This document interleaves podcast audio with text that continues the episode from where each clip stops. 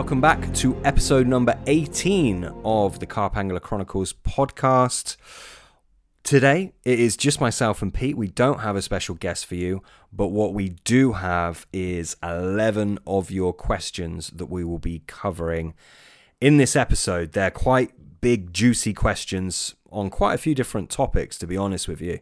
Um, so, we'll be diving into some great chats today, and, and obviously, we'll just be sharing our uh, perspective on these different matters. Before we do that, something we are really bad at is introducing tipple of the episode straight away. Usually we introduce it like 10 or 10 minutes or 30 minutes in. Pete, what is your tipple today, my man? Uh, it's not a very exciting one, mate. I've gone for a bottle of Coors Light. Um, main reason being, in the corner shop, it was two bottles for four quid, and I have lucked out, mate, because I've got a 710 mil bottle, which is massive. It's a big boy, yeah. Yeah. I like a Coors, Coors Light. They're um they're lower carb, lower carb than other beers, other ale, um, Ah. lagers. Yeah, yeah. Did not know that. And if I drink both of them, mate, and I've got room for more, I've um, well, my my wife Vanessa, she's got some Pepsi in the fridge, mate. So I'll probably move on to a rum and coke. Uh, see how the podcast goes. Yeah, very feminine as always. Um, Mhm. I've just finished off an Estrella, which I had uh, with my dinner, and then I got a few real ales. I've got a couple from Purity Brewing Company, um, which is based in Warwickshire, which is not a million miles away from me, to be honest with you. Um, so I've got a Purity Mad Goose, and I've got a Pure Gold, and a Ubu. And I've also got a Timothy Taylor's landlord. I don't mind a Timothy Taylor's landlord every now and then. You, do you like that, Pete? Do it. Do them cheap in a lot of pubs, don't they? Can't. I wouldn't know, mate. I don't go to the pub. No. No? No, no, I, mate. Do you know what? I've not been to a pub since right before lockdown. Mm. I tell you where I like going when I visit my um visit my mum and dad in Cornwall and, and see my kids and that lot is uh the Jamaica Inn. You remember going there? yeah, I do remember going there, mate. That was ridiculous. It's a good little pub. Yeah, it's cool, isn't it? It's got It a bit is. of history. Um, Yeah. It's featured on some of those like most haunted programs and things. I think, isn't it? It's got a, a resident ghost there. Is it? Yeah, I thought you'd know. I thought you'd be up to date on that.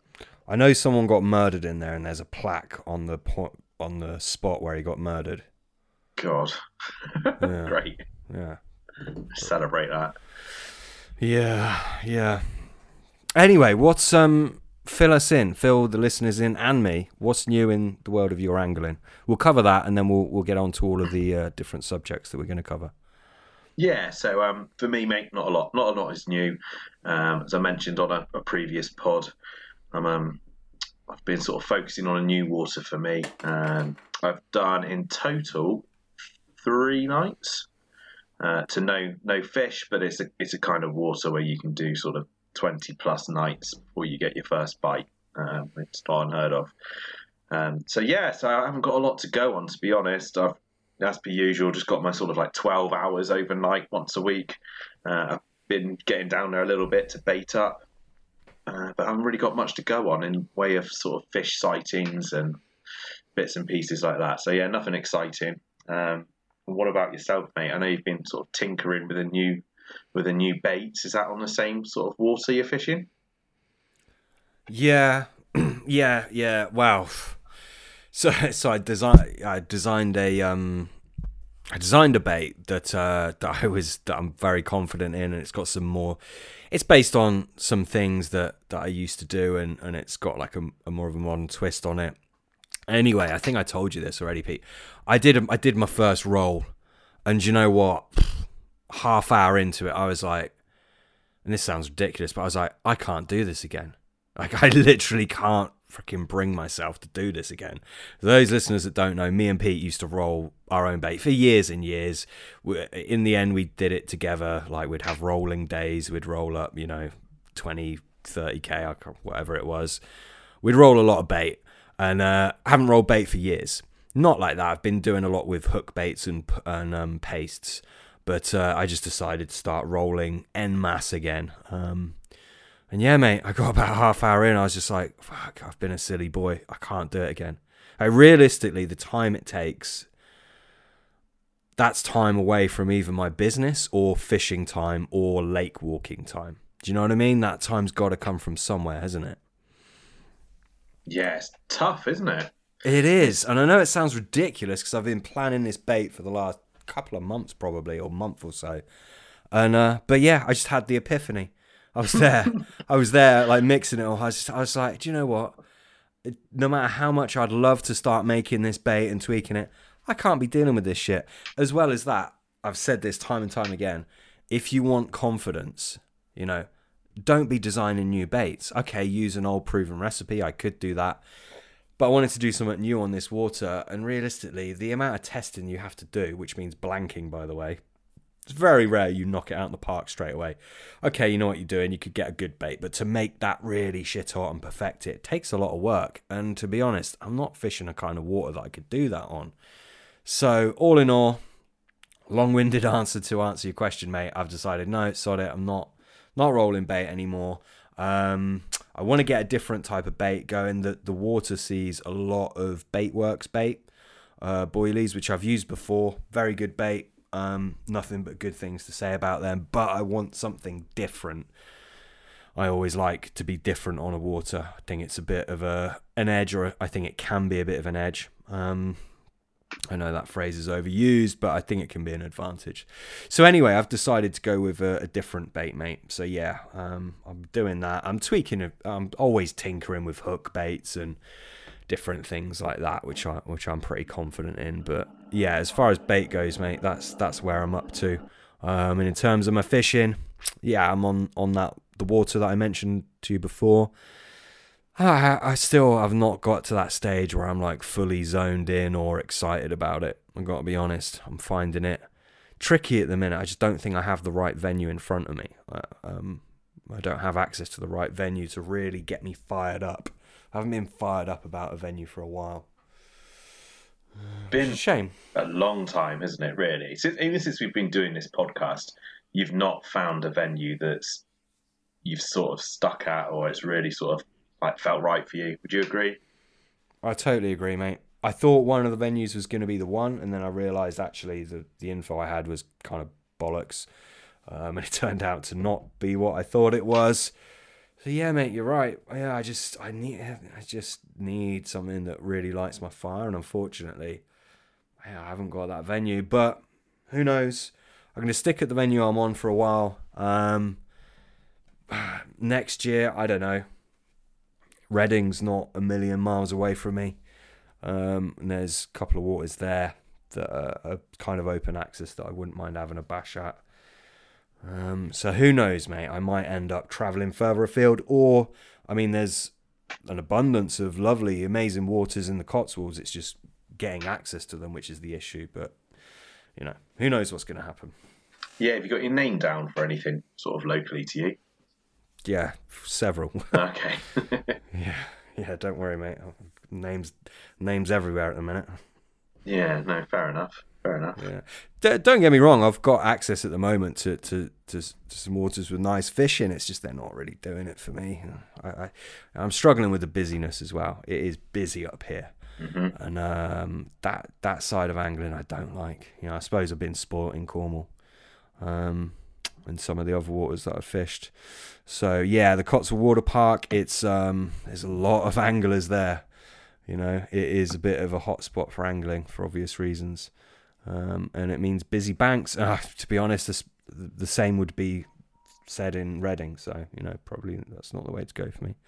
Yeah. But anyway, tough, yeah. Eh? Do you know what? The last time I fished, I was actually at the lake completely to myself, which I've got to say is actually no, mm, probably since lockdown since we were allowed to go fishing again, it's probably only like the second time I've had a lake to myself. It's certainly busy, isn't it? Everyone's fishing this year.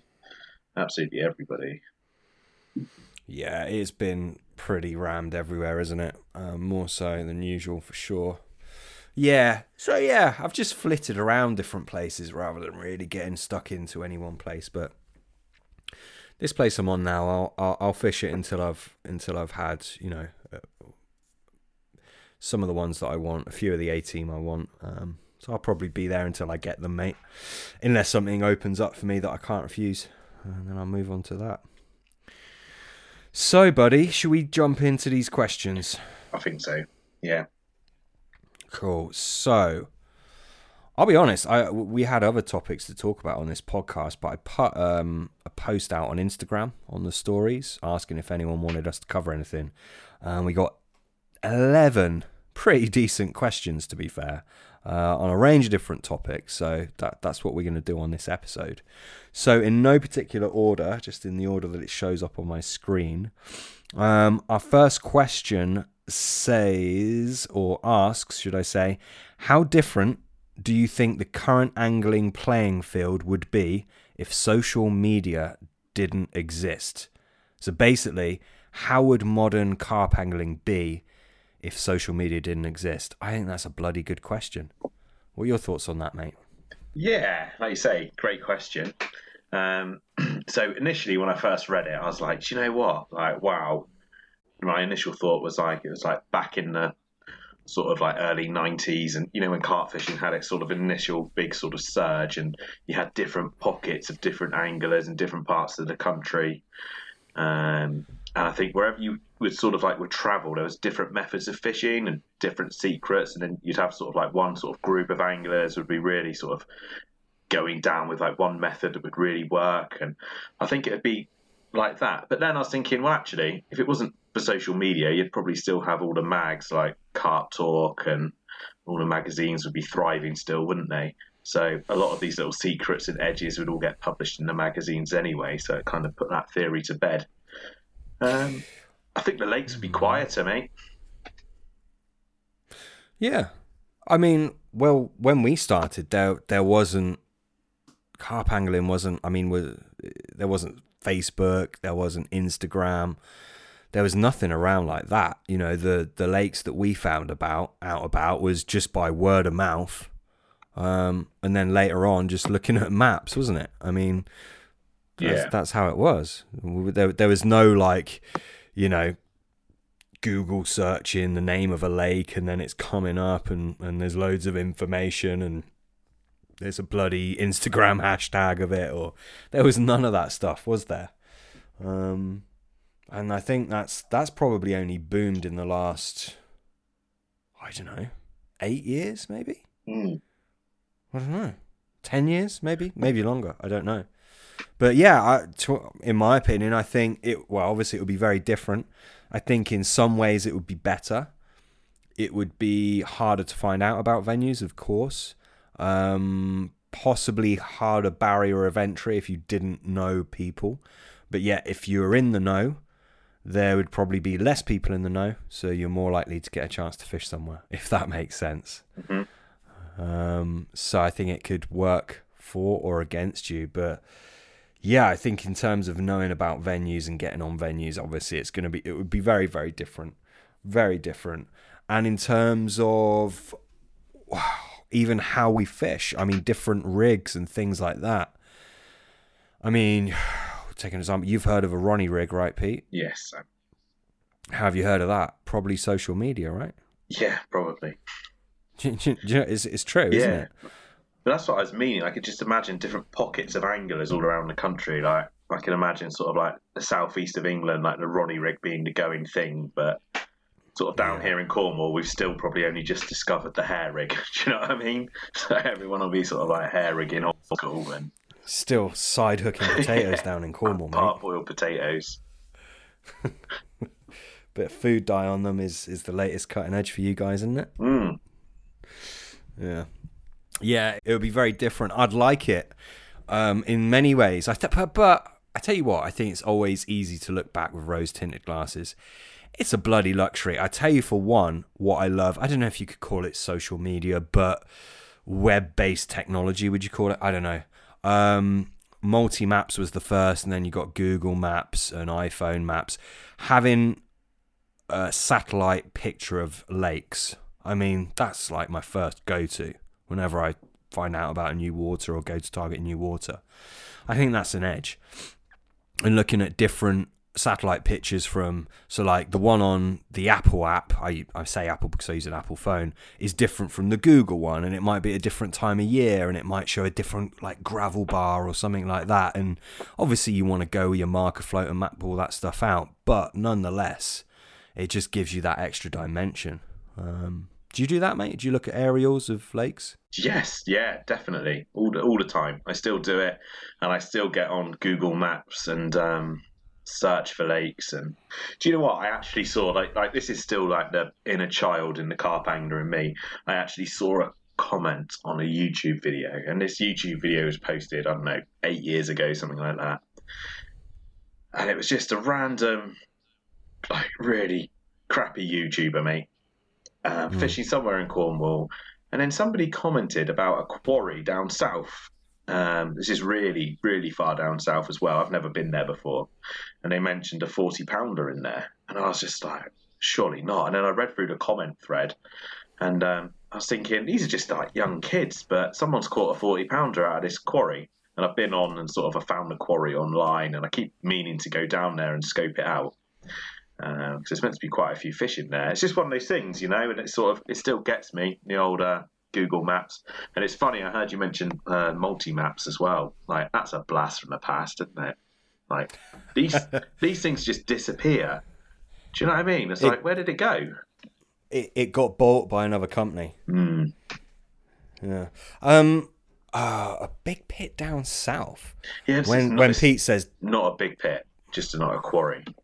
Oh quarry sorry. When Pete says down south he means the he means the bottom of Cornwall. Yeah, I mean we're talking Um, the lizard. yeah he is in the south. He's in the he's in Cornwall. Uh, so down south of him's proper proper deep Cornwall. Is that a place we've not we didn't know about when I was down your way? Yeah, for sure. wow. Mm. surprises me. It's not um I won't say that actually.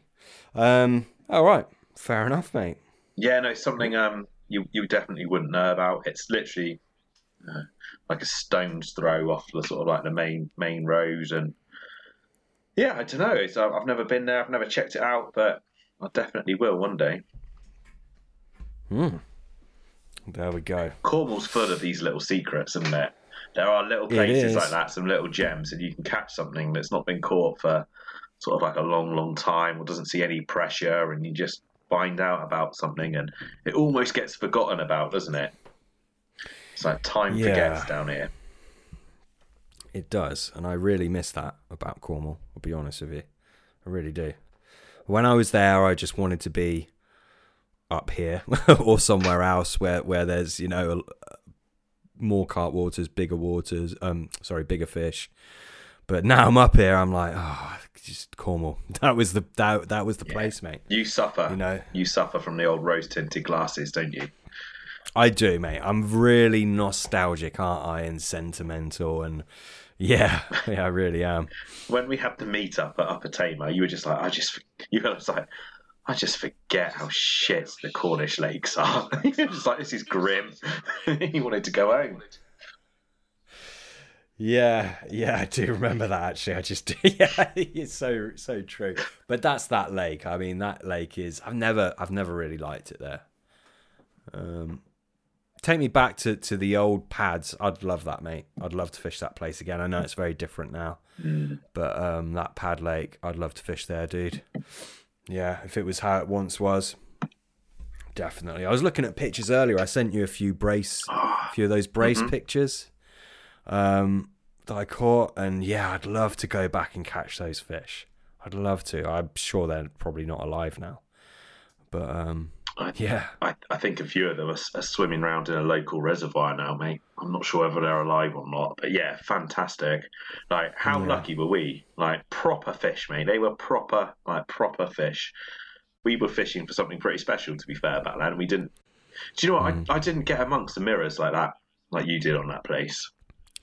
Mate. See, I caught so many fish. I was thinking this, and that doesn't mean to sound douchey, but you got to remember, I was fishing it so much, mate. Mm. Like I was, I was probably there most days.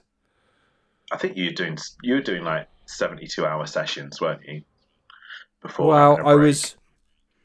Mm, I don't know. I, I well, I'd get. I guess I'd do. I didn't have weekends off, but I would do like two days on the trot, but which was three nights.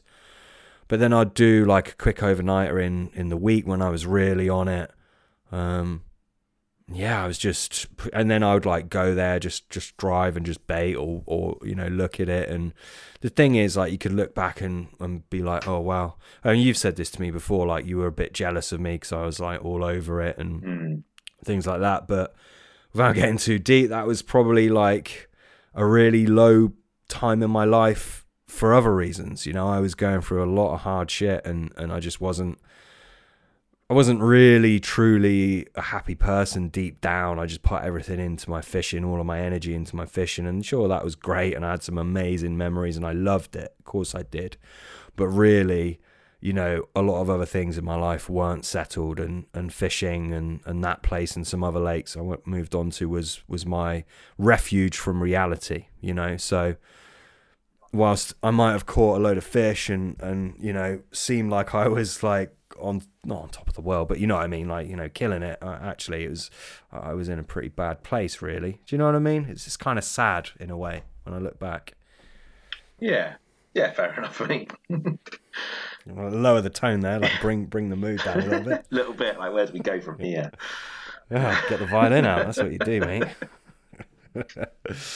yeah. So anyway, we've gone we've massively gone off topic there. what was the question? yeah, carping like life without social media. yeah, it would be it, it would be great in many ways, and in other ways it would be inconvenient. I reckon that's how I'd sum it up. It would be fantastic, but inconvenient. That's the truth, isn't it? Mm.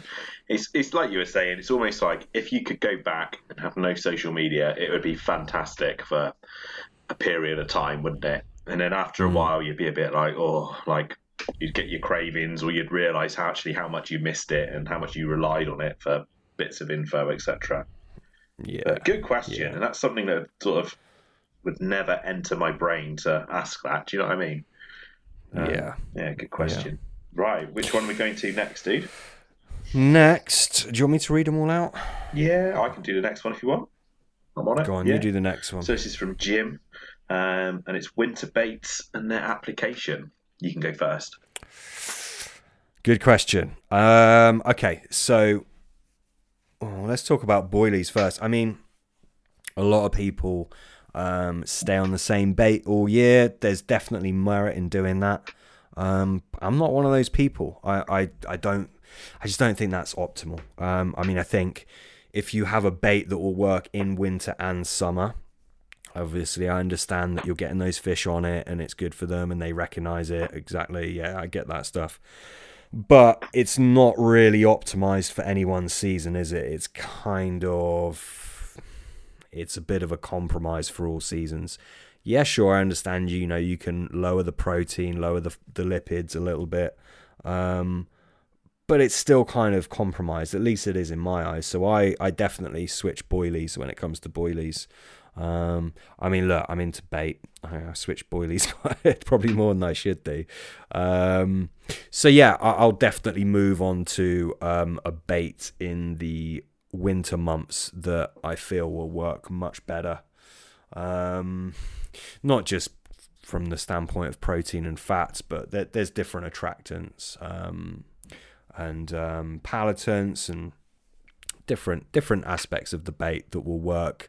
Some will work better in winter or, or spring or summer. Um, some of that is to do with the temperature. Some of that is to do with what the carp need. So many different variables to talk about. But me personally, when it comes to boilies, I will switch baits, um, and I pretty much just exclusively use boilies or, or hook baits, pop ups, uh, and paste um, in the colder months. Um, usually in spring as well. It's only kind of summertime and, and a bit of autumn that I'll use um, certain certain particles, nuts, etc. Um, so yeah, winter time. Was it for winter? Was it specific to winter? It was, yeah. Yeah, yeah. Winter time, I, I switch my boilie up and I pretty much just use boilies and pastes. I think pastes are, I've said this time and time again, I think they're a, a really overlooked area um, and you can do some very special things um, by knocking up some pastes. How about you, Pete? Yeah, I.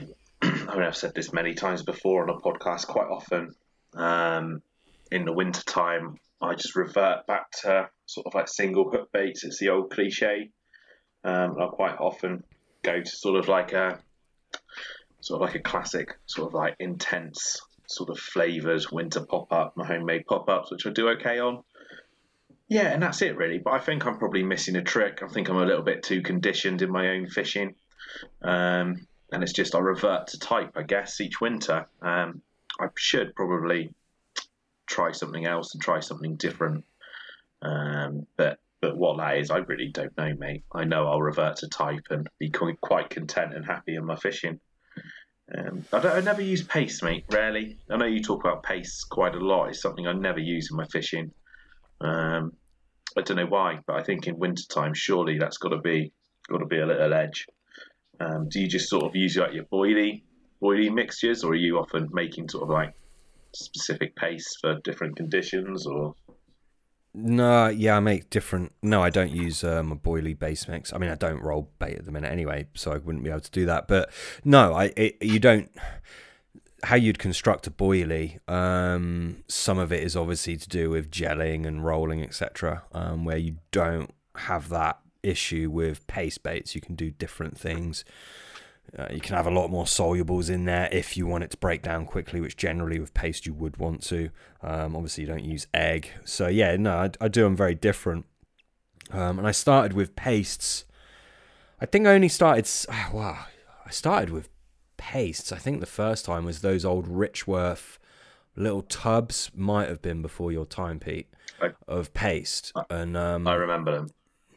You remember them, and you add water, and I think that was the first paste bait I used. And then I think I did a little bit when we are on the Pads Lake. Um, and then I really got into it when we joined that syndicate.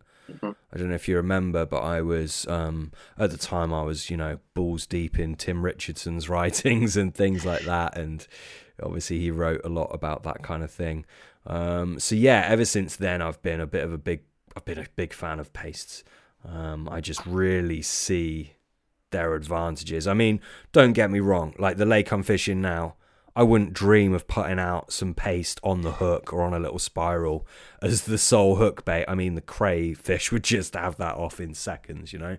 Don't get me wrong, I'm not I'm not saying they're the be all and end all, but I think uh, yeah, around a hook bait or yeah, in the area, what have you, I think yeah, I think it's a huge edge. Um, yeah, epic, epic thing to do, and no one's doing it. No one is freaking doing it, or very few people. Yeah, I like it. You're passionate about it, mate. So you've got plans for that this winter then? Mate, I'm using pastes all the time. Oh, okay. Yeah, fair enough. Yeah. Mate, you, well, you, mate, you keep busy, don't you, with your bait and stuff? You, you're doing a lot, mate, all the time. Um, Constantly, mate. Yeah, I do. I really do. I do. But I, what I would say is I don't flit around a lot, right? So everything comes together. I mean, I've got I've got a couple of hook baits that I'm that I'm confident in, but there there's one theme of it, right?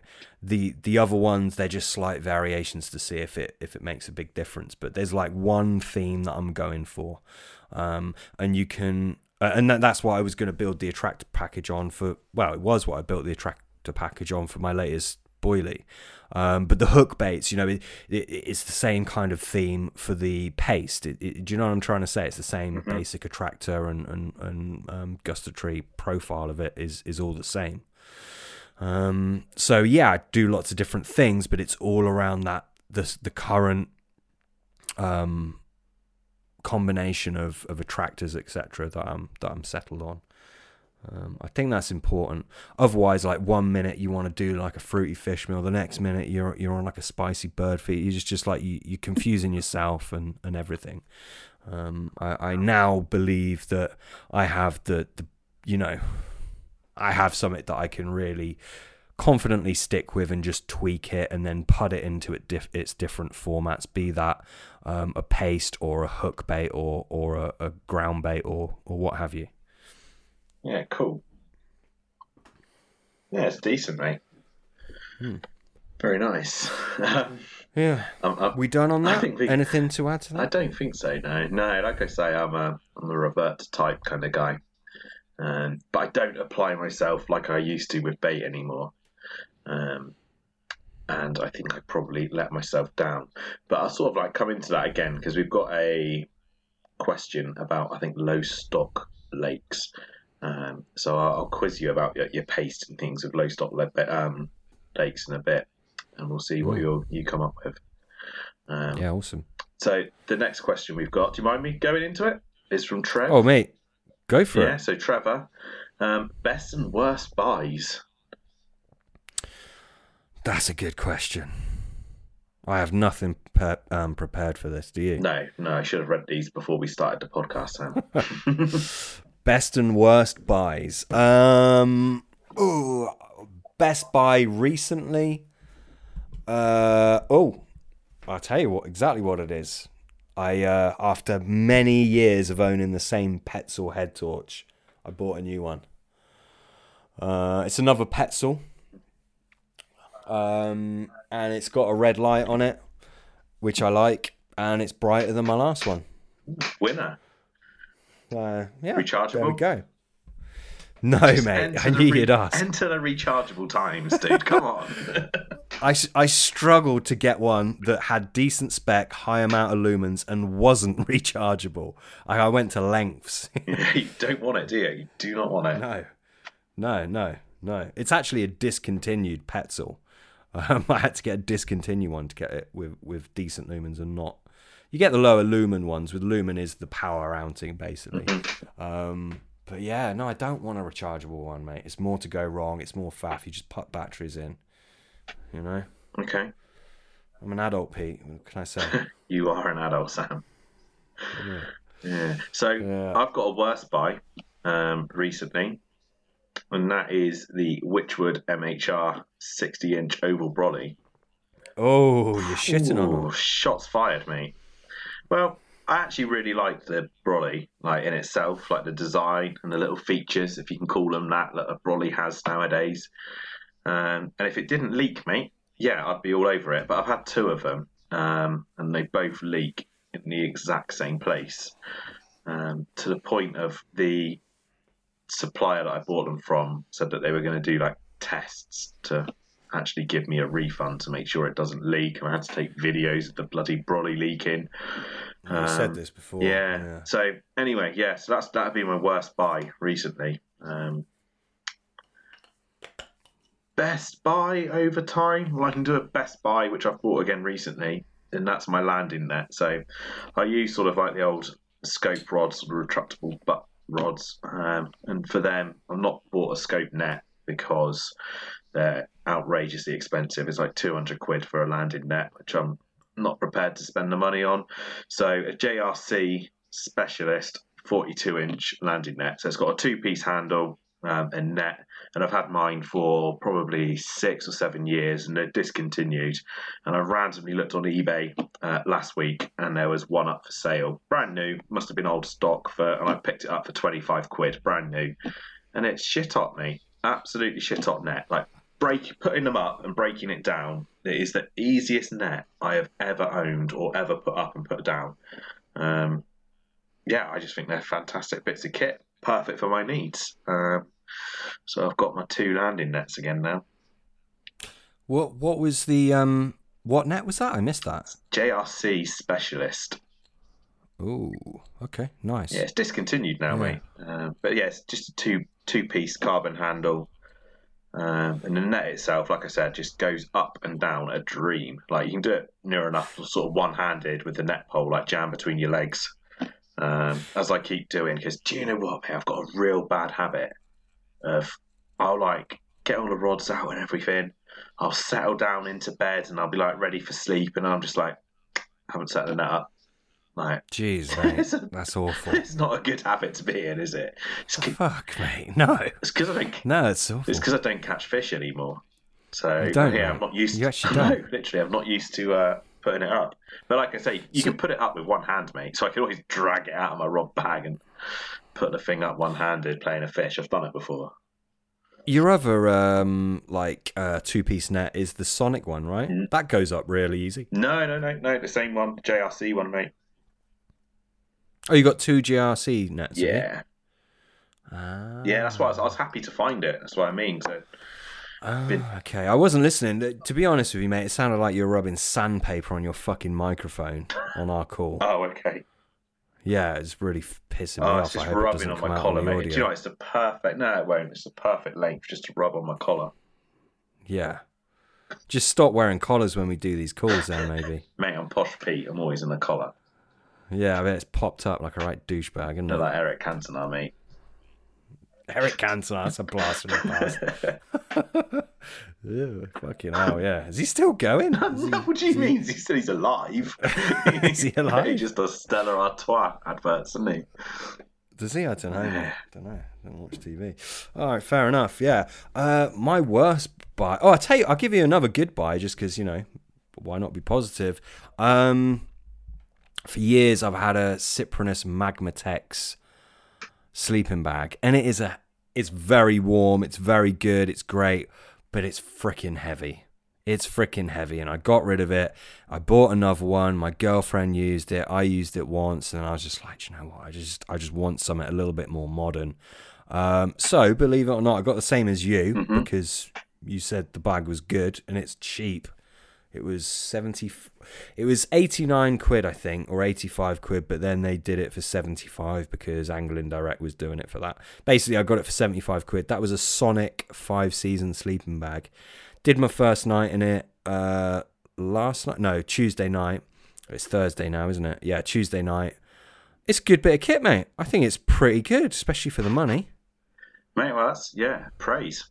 It's really good. Yeah. Do you find like I told you before, like the zip doesn't go all the way down. So if you're really hot, I tend to like poke a foot out, but you can't zip it all the way down to poke your foot out. It does my head in.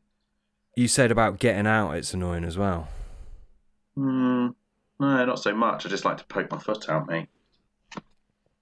But... Doesn't bother me. I mean, it, it, would- I've got a summer bag. I've got a lovely lightweight Wychwood summer bag. Mm. Um, I got one for worst buy. Um, I got a Wychwood. I don't know what it's called, unhooking mat, and it's it's not the best. Ooh, To be honest with what's, what you? Yes, Because that's the same mat as mine, but the much newer version. Mine's you know, ancient. it's the now. newer.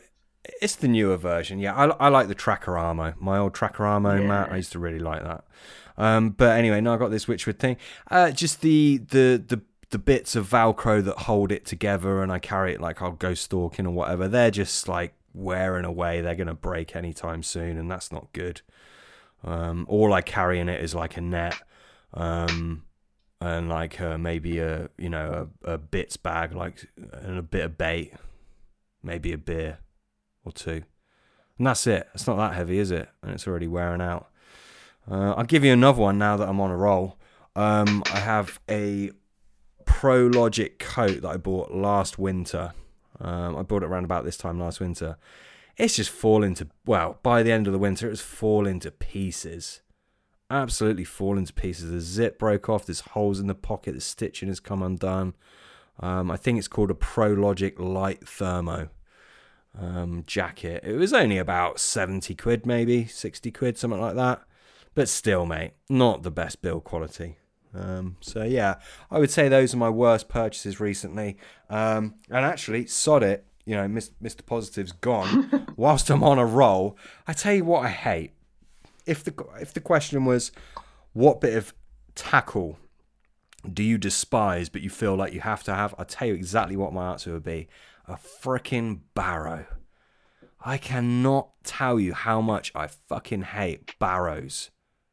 Am, am I alone on this? Are you with me, Pete, or not? I mean, they're really fantastic bits of kit, mate. If you need to transport your gear long distances.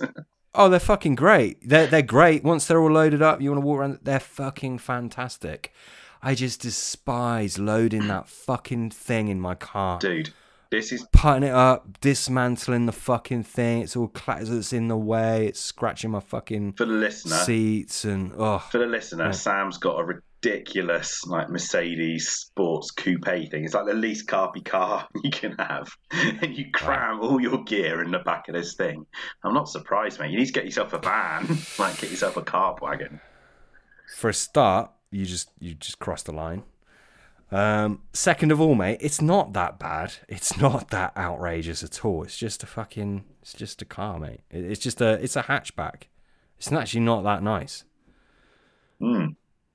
It's Yeah, annoying. There's a long story. There's a long, yeah, it's annoying. There's a long story why I've got that car, which I won't go into right now. Um, but I'll get, I'm gonna be getting another one. I've actually got like my girlfriend's car I can use for fishing. I just never bother taking it. Um, because you get into her car after driving mine. I don't want to sound like a douchebag, but it's like getting in a fucking, I don't know, like a like a freaking archaic piece of machinery. It's Mhm. just, I just, yeah, it's just awful.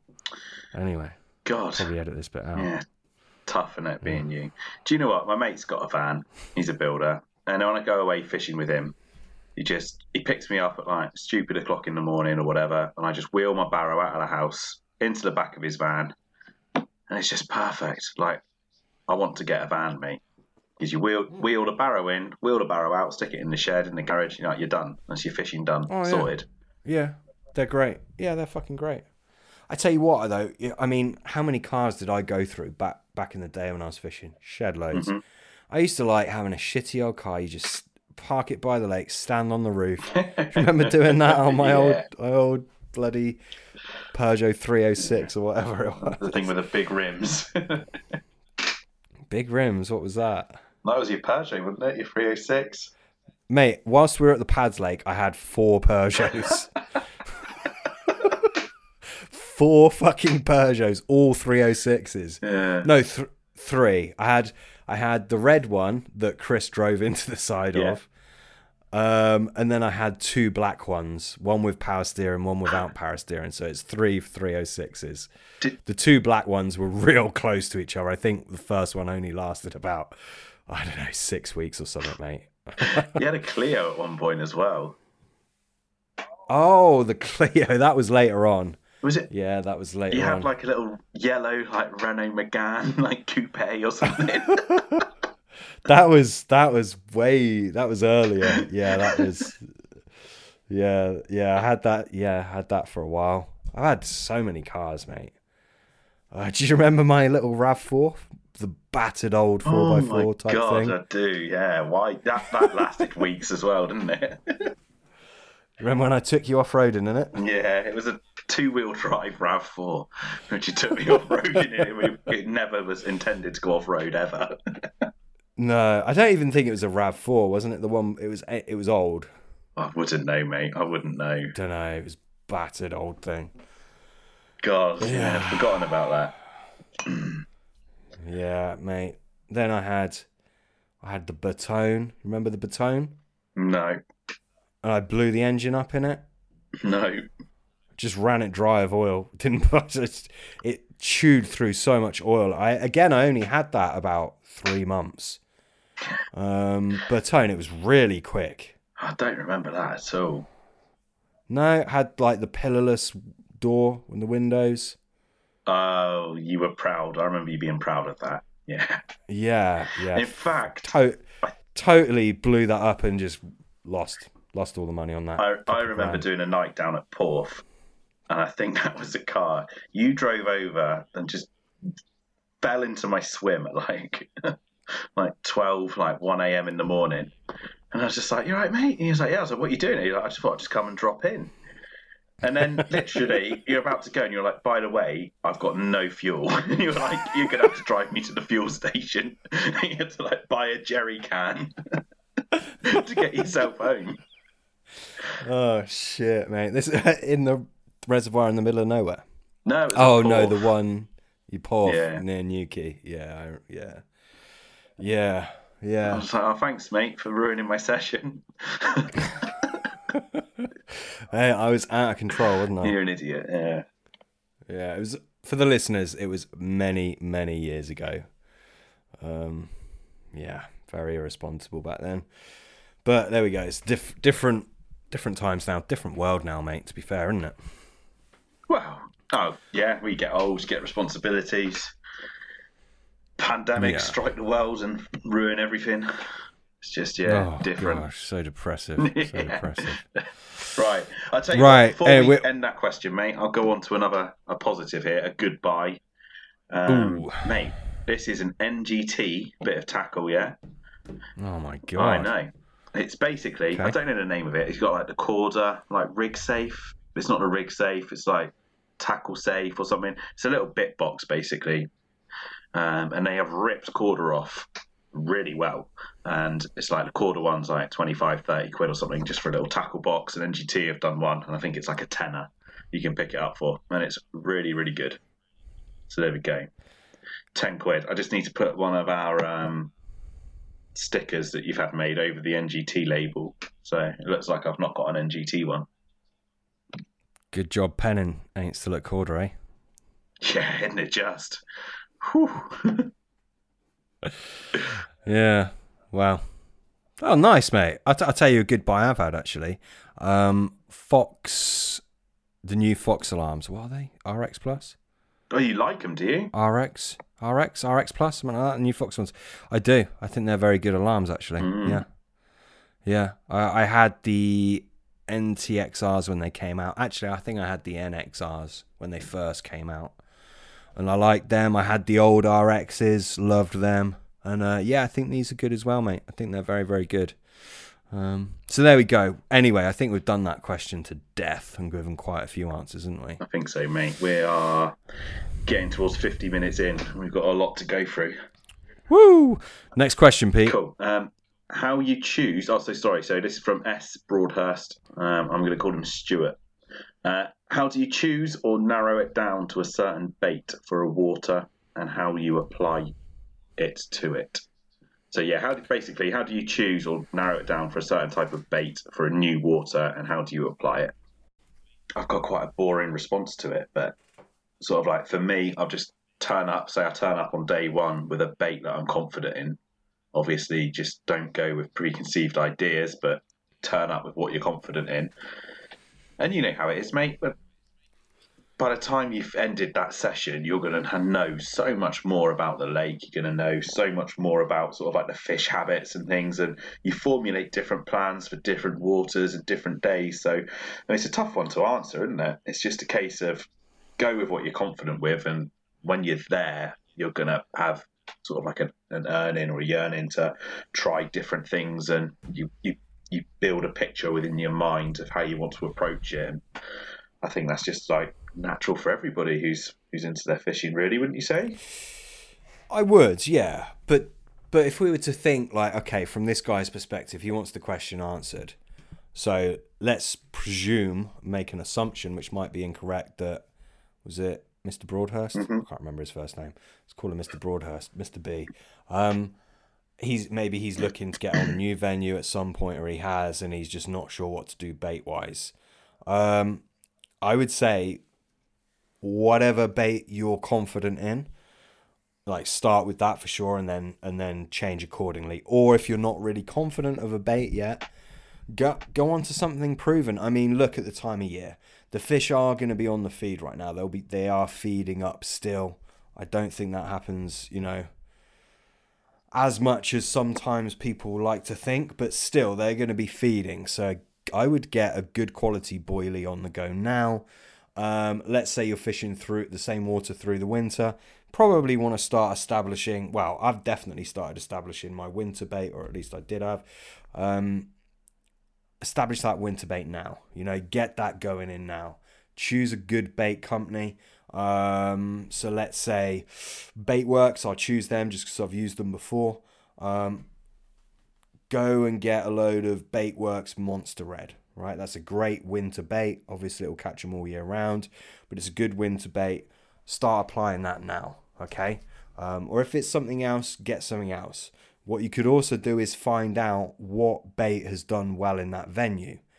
Now, I think all good baits will catch carp, but certain venues seem to do better on certain baits. We've all been to venues, or anyone that's been angling for a long time. I'm sure Mr. Mr. Broadhurst has as well, but um, we've all been to venues where it's like one bait is just like shined through. It's just done very well for whatever reason. You know, find out what that bait is on that venue and then just get on that. Um, that's the way I would go with it, really. Um, if I wasn't sure what to do, and I'm guessing he's not sure what to do, hence the question. Um, but yeah, like you, Pete, typically I'll just go in with a bait that I'm confident in. So I, I, let's take my recent water, for example. I've gone in with boilie um, that I'm confident with. I've also gone in with groats and nuts, um, which I'm very confident in because I've caught a lot of fish on nuts, to be honest with you, and groats. Uh, and I've just applied it in a way that I would do at a different venue. But obviously, keep in mind the amount of fish in there, the amount of, you know, quote unquote nutrient species. And you just bring all the information together, and it's just kind of the starting point point is common sense. I feel. I don't mean that sound disrespectful, but I feel it is. And then you tweak things from what you learn. You know, how quick is the bait going? Are you getting pickups from bream or tench? Da da da da da. You know, I think that's the way you go about it, right, Pete? Yeah, yeah, for sure, for sure. So the next question, dude, sort of leads in from the previous one, um, which is seasonal bait changes. Um, do you change, and if so, recommended flavor combos? Uh, it does bleed on to. Uh, wait, it bleeds into one of the previous questions. Yeah, I think we've already answered it, um, or I've answered it, and you've answered it. Yeah, you have actually.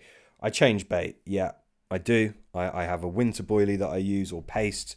Pete, you said that you have a winter pop up. You just fish in singles, mate, or would you fish over like ground bait or something, or what? Quite often, mate, I'll just fish single hook baits.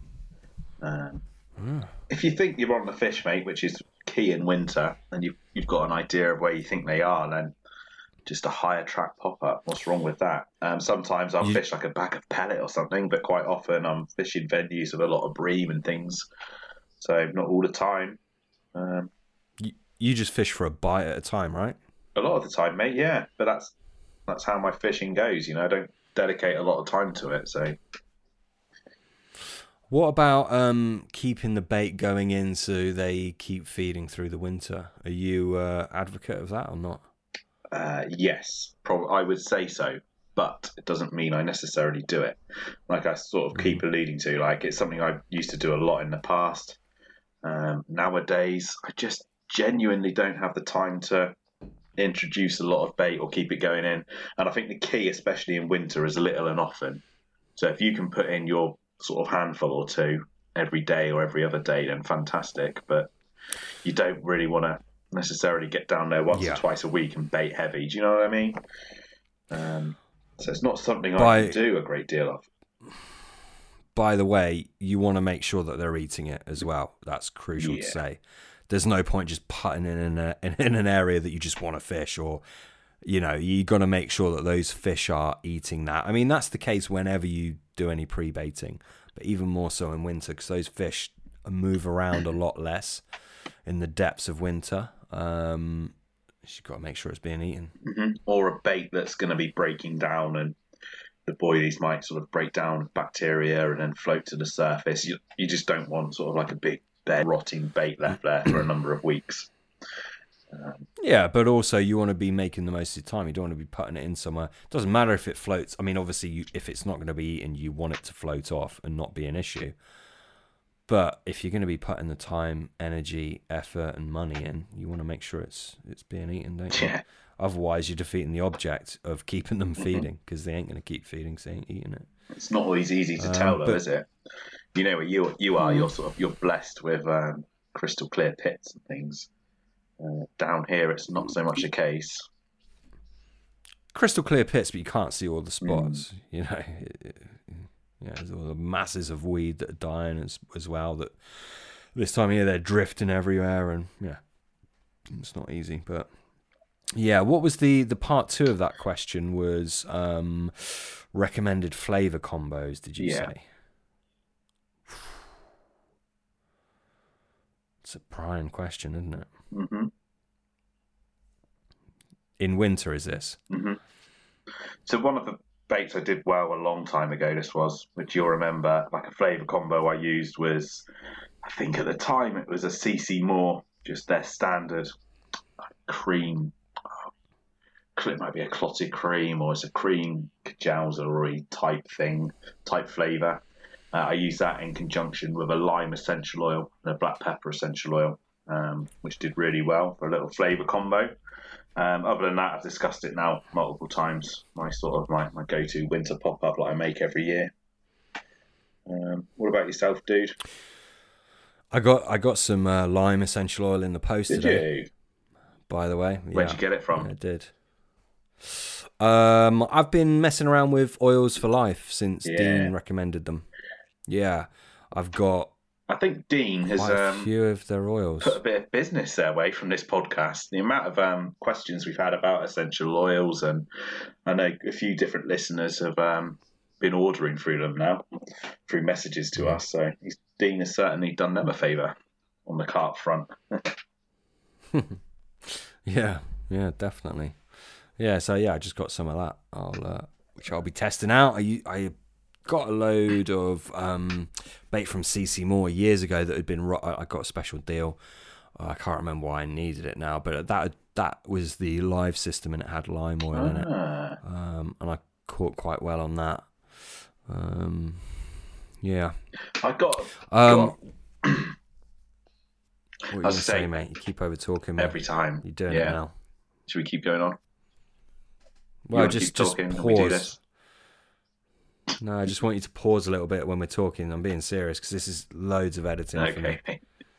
Um, I got a free set of pop ups once from CC Moore, is what I was going to say. And they were chocolate malt and lime sort of flavour. They were bright green. Um, interestingly enough, never caught a fish on them. And I'm an advocate for sort of Hmm. like the lime essential oil. So, yeah. Boring fact. Yeah. Cheers.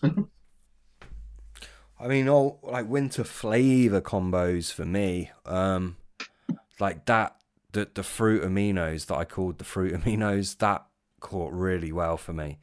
Um, so I made these orange pop ups, and it had amino acids in.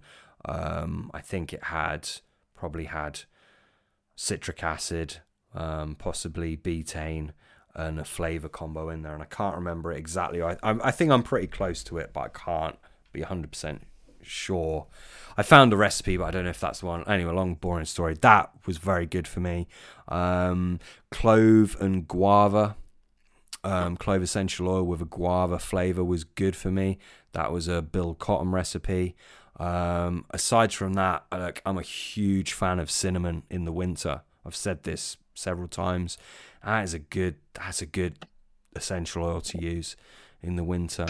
Um, cinnamon essential oil. Mm, I won't say too much more than that, but yeah, th- those are a few good ones to go on. Um, Esther, so so the there's bases of flavors. Many people will know this, many people won't. Um, but your your the flavor might be on a PG base. It might be on um, a ethyl ester base. Might be on a glycerol base. Look at the base that it's on. Um, an EA ethyl alcohol base will leach out quite quickly and readily in the colder water. Um, that would be favourable to a like a glycerol based flavour. Or what you could do is pair them both together, so you have a like a two pronged attack on term in terms of leech off. So you've got the EA leeching off pretty quickly, and then you've got the uh, glycerol or whatever it may be that's leeching off a bit slower. Um, that would be something that I would look at. Um, yeah, I like the uh, the the the various esters from Solar. I used quite a few Solar Solar flavors back in the day. Um, I loved Esterberry. I loved Esterblend 12. Um, and Winter Secret was a real favorite of mine as well. Um, Black and Blue as well. I like that flavor. Um, Slow, Solar did some good flavors. Shit, I mean, there, there- there's there's so many good flavor combos. Um, but in terms of winter, um, cinnamon is a great essential oil, um, and I would look at some EA ethyl alcohol flavors to go alongside that. Do you want to add and build on that, Pete? no, Help him out a I, bit. I don't think so, mate. I think you've sort of summed it up quite well uh, with the flavour bases. Um, a combo of them, definitely in, in the depths of winter, is not a bad thing, is it? No, no, it's not. And, and do you know what? All year round, great flavour is maple. Um, said that before, I think, haven't I? Mm-hmm. Yeah, again, Maple. I've genuinely never used it, mate. A maple flavour, um, Hmm. and I know you you talk about it a lot. And then with the podcast with Dean as well, it's sort of um, it just reaffirmed to me it's something I should definitely definitely use in conjunction with a few other bits and pieces. Yeah, maple. I got. I'm smelling it right now. maple Ah. flavour. Uh, if you, it just there's something about that. Take a, it takes me back, and b, it just smells Mhm. Like it's gonna catch. I don't know. I'm a big fan of maple. Really, am a big fan. Which- Don't know if you remember me using that back in the day. Yeah, no, I don't remember it back in the day, but I know you've used it a lot recently. And when we did our sort of first social together, your your sort of like your homemade baits, you were using the maple flavour and the I, um, specials. I also added years ago. I added maple to uh, Activ-8. Um, I can't remember how I went about that, but somehow I rolled Activ-8, or I rolled a bait with the Activ-8 activator. Um, and I added extra maple, something like that. I can't. My memory fails me. Um, but I've been messing with maple for many years, on and off. Yeah, I rate it. Which one have you got at the moment? Uh, nowadays, I use the John Baker maple. Mhm. It it it's it's great. It's nice, thick, dark, rich brown kind of. Yeah, it's a proper proper maple. It's a very good maple flavor. John Baker maple um, is very good. Very very good. I got his maple cream as well, which uh, I believe is just a 50-50 blend between his maple and his dairy cream flavor. Might be wrong on that. I think it's a blend of two of his flavors. I can't quite remember right now. My memory's going to shot to pieces, mate. It's never been good, but it's getting worse. Um, but yeah, maple maple wise, um, yeah, John Baker. I like that, uh, and I'll I'll put that with a little bit of fenugreek oleo resin. There's a little gift for you, little top tip. Any any fenugreek in there itself in its powder form? No, Ooh, I've got the oleo resin. happy with that? It's doing the job for you. Happy with the oleo, hundred percent. Yeah. Nice, nice. The flavour I used to use a lot, and do really well on, was the old chocolate malt, like the Hutchie's chocolate malt. Yeah, yeah. I mean, that'll be vastly different now. Yeah, well, to be honest, I, I wasn't getting the original anyway. I don't think. Um, and then I had problems with ordering new batches, and it's just different consistency between batches. But it certainly Yeah. did very well for me, mate. And I know it's not a flavour combo, but I used to use it with molasses in my bait back then. Um, and it's something I always think of revisiting because, again, I don't know if it's rose tinted glasses, but I used to catch a lot more fish back then. a lot more. Mm, but you used to fish. I mean, the water that you're fishing at the minute. Okay, you've only done three nights actually, but it's a bloody hard water. Mm. As well as that, I think you used to maybe be a bit more dedicated back then. I think we fueled each other. Yeah, maybe. Yeah, quite possibly. Hmm. Um, so, okay, so the next question, Sam, this is perfect for us. Throwback carp, do's and don'ts for pioneering in France. Give them your advice, buddy. Throwback carp. That's the name of the. Uh, that's the name. That's the. That's the handle. Oh. I thought you was like, do you throw them back or not when you're in France? I was like, shit. No, mate. Um, yeah, do's and don'ts for pioneering in France. Uh, wow. I tell you what, I am the wrong person to answer this. Um, I've been to France once, and that was when I was a little kid with my parents. Um, yeah, I've I've never fished in France to be Mhm. honest, so I wouldn't have a clue how to answer that. Um, I've really, I've uh, stuck to stuck to England for my carp angling. That's not to say I wouldn't go abroad and, and angle. Um, I just think there's probably a lot I'd do in England before doing that. But uh, yeah, so I can't answer that question, unfortunately, Pete. Um, I don't think you can. no, can I went to Euro Disney once, mate. Um, Oh. Yeah, that's that's my French experience. So yeah, no, Yeah. we can't really help with that one. Um, so the next one is from Nucci, um, and it's a carp senses, as in what they, as in what do they see and how strong is their sense of smell. Um, very strong. hmm Uh, it's it's it's not really sm- that's uh, anthropological. I'm pronouncing that right. It's not really. It it's yeah. It is smell, but it's chemoreception. It's smell. It's taste. It's it's it's kind of all of the senses mixed together. But um, it it's very sensitive. Very sensitive. Now, when I say that, it doesn't mean you know if you chuck some freaking pellet in a pond, um, one end and then on the other side of the pond 10 acres away they're to smell it and like make a beeline for it it's not that sensitive of course um, but compared to our senses uh, yeah it, they're very very heightened i wouldn't like to i mean you wouldn't be able to put a number on it but i wouldn't like to guess how many times more powerful their senses are than ours but i would imagine it would be quite considerable um, so yeah they can smell the bait um, taste, but they- can do that very efficiently. hmm Yeah, and what about their eyesight, mate? So I, I often conflict Oh. myself with this. Do you know what I mean? So um, from a stalking sort of point of view, um, I've become a lot more wary of how I position myself, and I think years gone by, I didn't. I I don't know if this is a, a thing that changes from water to water, and carp are more clued in and wary from waters to waters. But nowadays, I find if I don't position myself um, sensibly on the bank, um, the carp know I'm there. They see me, whether they see a break in the light in the tree line, and that's something they're familiar with. Um, so there's a there's a there's a change in that. Um, but I think they they know you're there, and I think a lot of the time it is through sight. Um, regarding what they see bait wise, um, they can certainly see, um, but how good their eyesight is, sort of um, when selecting different baits, I haven't really got an opinion on. Um, I don't know about you, buddy. Yeah, I think their eyesight is very good. Um, I think it's very, very good. Uh, we could get into the light spectrum that they see and things like that, but I think that combo is probably one to save uh, for when we've got Dean back on, Dean Towie. Um, we did a bait episode with him. He will be coming back on. Um, I, he's got some great ideas about that, and he knows more about that than I do. So we'll probably wait for him to get it before we get into that side of things.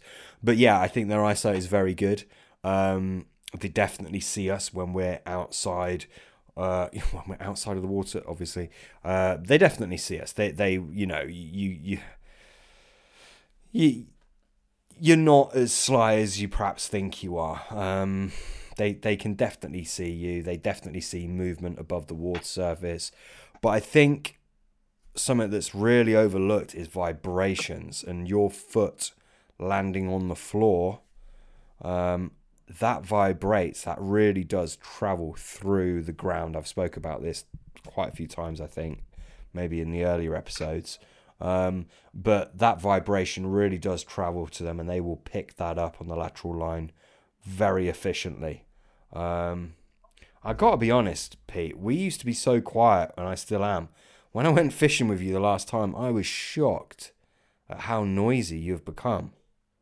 Yeah, well, we had this chat, and you kept moaning about my footprints, and I was like walking behind you on the bank, turn around No, and be this like, wasn't- "This ridiculous." No, this this wasn't walking around the lake. This was in your swim, clattering bucket like popping bucket lids off, sitting down in your chair, chucking shit on the floor. You made so much noise, mate. It was I really found it quite surprising. yeah, I don't know. I just think I don't know, mate. It was a bit of a social, wasn't it? Like we, Well, you got very noisy, mate. Very noisy. fair enough. Slack, mate. It's just a sign of you being slack. Yeah, thanks. It's all I'll tell mate. you what, when I fish on my own, I'm so conscious of it. Um, Hmm. I don't know if I let my guard down. I kept moaning at you that you're making a lot Yeah, of noise. bugging me because seemed- whenever we'd do anything, I was like, I can't believe he's having a go at me for making noise. you you're over talking me whilst I'm talking. Unbelievable. Yeah, it is, isn't it? Um, yeah, it just yeah surprised me. But anyway, to answer the question, uh, yeah, I think I, I think their eyesight is very good. Um, definitely think about their line of sight out of the water um, to you and what's behind you. You know, as Pete said, your shape moving across like a clear blue sky is going to be super obvious to them. Um, and I think in terms of bait and things like that, yeah, I, I mean they they can see a lot. Um, and this, I used to have a real paranoia about having the same color hook link to the lake bed and try and blend everything into the lake bed. I worry far less about that these days um, because if you look at the lake bed, depends what kind of lake you fish. I mean, if fish weedy waters, there's always debris kicking around. You look at the amount of like little twigs and, and bits of dead weed and stuff, stones around. They're constantly seeing different bits of debris. So I'm I'm less worried about blending everything in now. Um, I think like a big, long, obvious bit of lead core, yeah, okay, maybe I, I wouldn't go down that route. Um, but I think by and large, you know, I don't worry too much if you know I've got a weed green lead on and I'm fishing over gravel. It don't really bother me. Do you know what I mean? Yeah, I hear what you're saying. Um, so go on then. So, so talking about you just mentioned sort of weedy lakes. The next question sort of uh, goes into presentation as well. Um, so it is fishing in weed and in particular line lay when fishing across weed into spots. Now you're probably the person to ask about this because you're fishing very weedy venues these days. A lot of my work's just right in the edge um, at the moment, so I've got nothing to talk about. So go on. I'd be interested to hear your uh, opinions on that, and then I've got a question for you as well. Yeah, sure, mate. Um, so what was the question? Line lay in weed? Essentially, yeah. So fishing in weed, and in particular line lay when fishing across weed into spots. So you might be fishing over a weed bed into a clear spot, for example. Right. So I mean, am I worried about it? Uh, yeah. If look, it factors in. Um, and and here's where it's difficult. I like a sinking line, right? For for literally most of my angling, I like a nice heavy sinking line. I I use braid um, now, especially as I'm fishing weedy lakes, and the braid that I use, it's it really does sink phenomenally well, like really well. That can be a problem because it can bed into the weed over a period of time, um, which and it'll affect your indication a little bit. But bearing in mind, you know, indication on braid is very, very heightened. So I'm not too worried about that. Yeah, it can get caught in the weed a little bit. I'm not too worried about that either. Um, it's it's something you've got to really get over, if that makes sense. Um, now, if you're fishing a little hole that's the size of a dinner plate, I mean, A, good luck casting to that accurately, but let's just say it's in close, you're dropping it in there. Your, your leader is going to be coming up, isn't it? It's not going to be lay flat along the bottom. I wouldn't worry about that because they're used to touching weed, they're used to things touching them on the flanks. It's just going to seem like a strand of weed or what, or, or you know, dead weed or something like that. I wouldn't worry about that. Um, as for bigger areas um, that are like the size of a car, for example, you can get your leader all flat against the, the deck, the lake bed. Your line's going to come up. I mean, do they see that solid line and, and spook off it? Yeah, maybe. If they feel it, does it feel a bit different from the weed? Yeah, probably. Um, but there's not much you can do about it. Uh, what I've done with my braid um, for the last sort of, I don't know, 20 foot of braid before it meets my leader, um, I've just got a black marker pen and, and just intermittently like colored it in, if that makes sense. Um, just so it's broken, it's breaking up that solid line. I think the solid line is an issue. I think little patches, I, I think that's less detectable, particularly if it's laying over a weed, a weed bed. Um, you know, if you color up intermittently, color up your your um your braid, lay it over a weed bed, you you can't really see it. You really can't. Um, if you're using something like fluoro, yeah, that reflects the light, so that's much more noticeable. Um, it depends at what angle the carp is looking at it in relation to the light as to whether they're going to see it or not. Um, I think if they feel that against their flank, particularly if they travel along it a little bit and it rubs it on for, I think they could probably tell what that is and they're going to spook. Um, but ultimately, if that's where the fish are or if that's where the fish are feeding, that's where you must fish. So it's not a case of, oh, the carp are all in this area and they're feeding on this area. But do you know what? My line lay isn't going to be perfect, so I won't bother fishing from it. Do you know what? You just got to take it on the chin. Do what you can. Do little things like colouring in the line. Um, but ultimately, you just got to understand that you're not presented perfectly. Your line's going to be sticking up out the water. It's not like it would be if it was on a perfectly flat lake bed with no weed. Um, you know, it's a compromise. But by and large, I do what I can, and then I just do not worry about it. it it's it's not really something that features in my mind to any great degree. What I will say to that though is it I wouldn't have a tight line coming through a section where that was like their patrol route. You know, be think about where the fish are coming into the spot. Generally, you'll see patterns. Um, some of the patterns on some of the fish, uh, when I say patterns, their their places of movement are remarkably regimented on some fish, in my opinion. Uh, that's that's what what I've found anyway. Um, you know, don't put, bang a tight line in that path, obviously, and expect them to just ignore it and go down and suck up your hook bait. You know, it's be a bit sensible, but by and large, you just got to get over it. So, for, for general fishing in weeds, what's your approach? Because you're quite happy, like these days, to fish straight in the weed if you have to, aren't you? I'm right in saying that. Well, when you say straight in the weed, you mean having a hook bait in the Yeah. weed? Yeah, I mean, I'll, I'll happily find a clear if I'm using bait, right? Um, I'll happily find a clear spot, have one on the clear spot, and then you know, like um, one just in the weed. Now, when I say one in the weed, you know, I'm not chucking a inline lead with a short hook length into a six foot weed bed. Obviously, that's not going to be the one. Um, but if it's you know lower line weed and you can put something um, like a like a 360 rig, um, or or a, maybe even a chod rig or a um, a hinge stiff, chuck something like that on a helicopter setup into lower lying weed.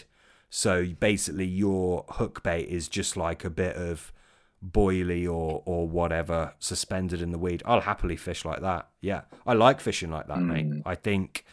I mean, I've caught quite a few of the de- out of the decent fish I've caught this year. I've caught quite a few fish like that. Well, several at least. Yeah, it's funny, isn't it? Um, it's something that you said, especially moving up to where you're fishing now, it's something you really had to get your head around. Because Yeah. Yeah, yeah, def. I mean, the the the the, the lakes up here are, are a lot weedier than than what I'm used to in Cornwall. We get le- weedy lakes, but not quite the same.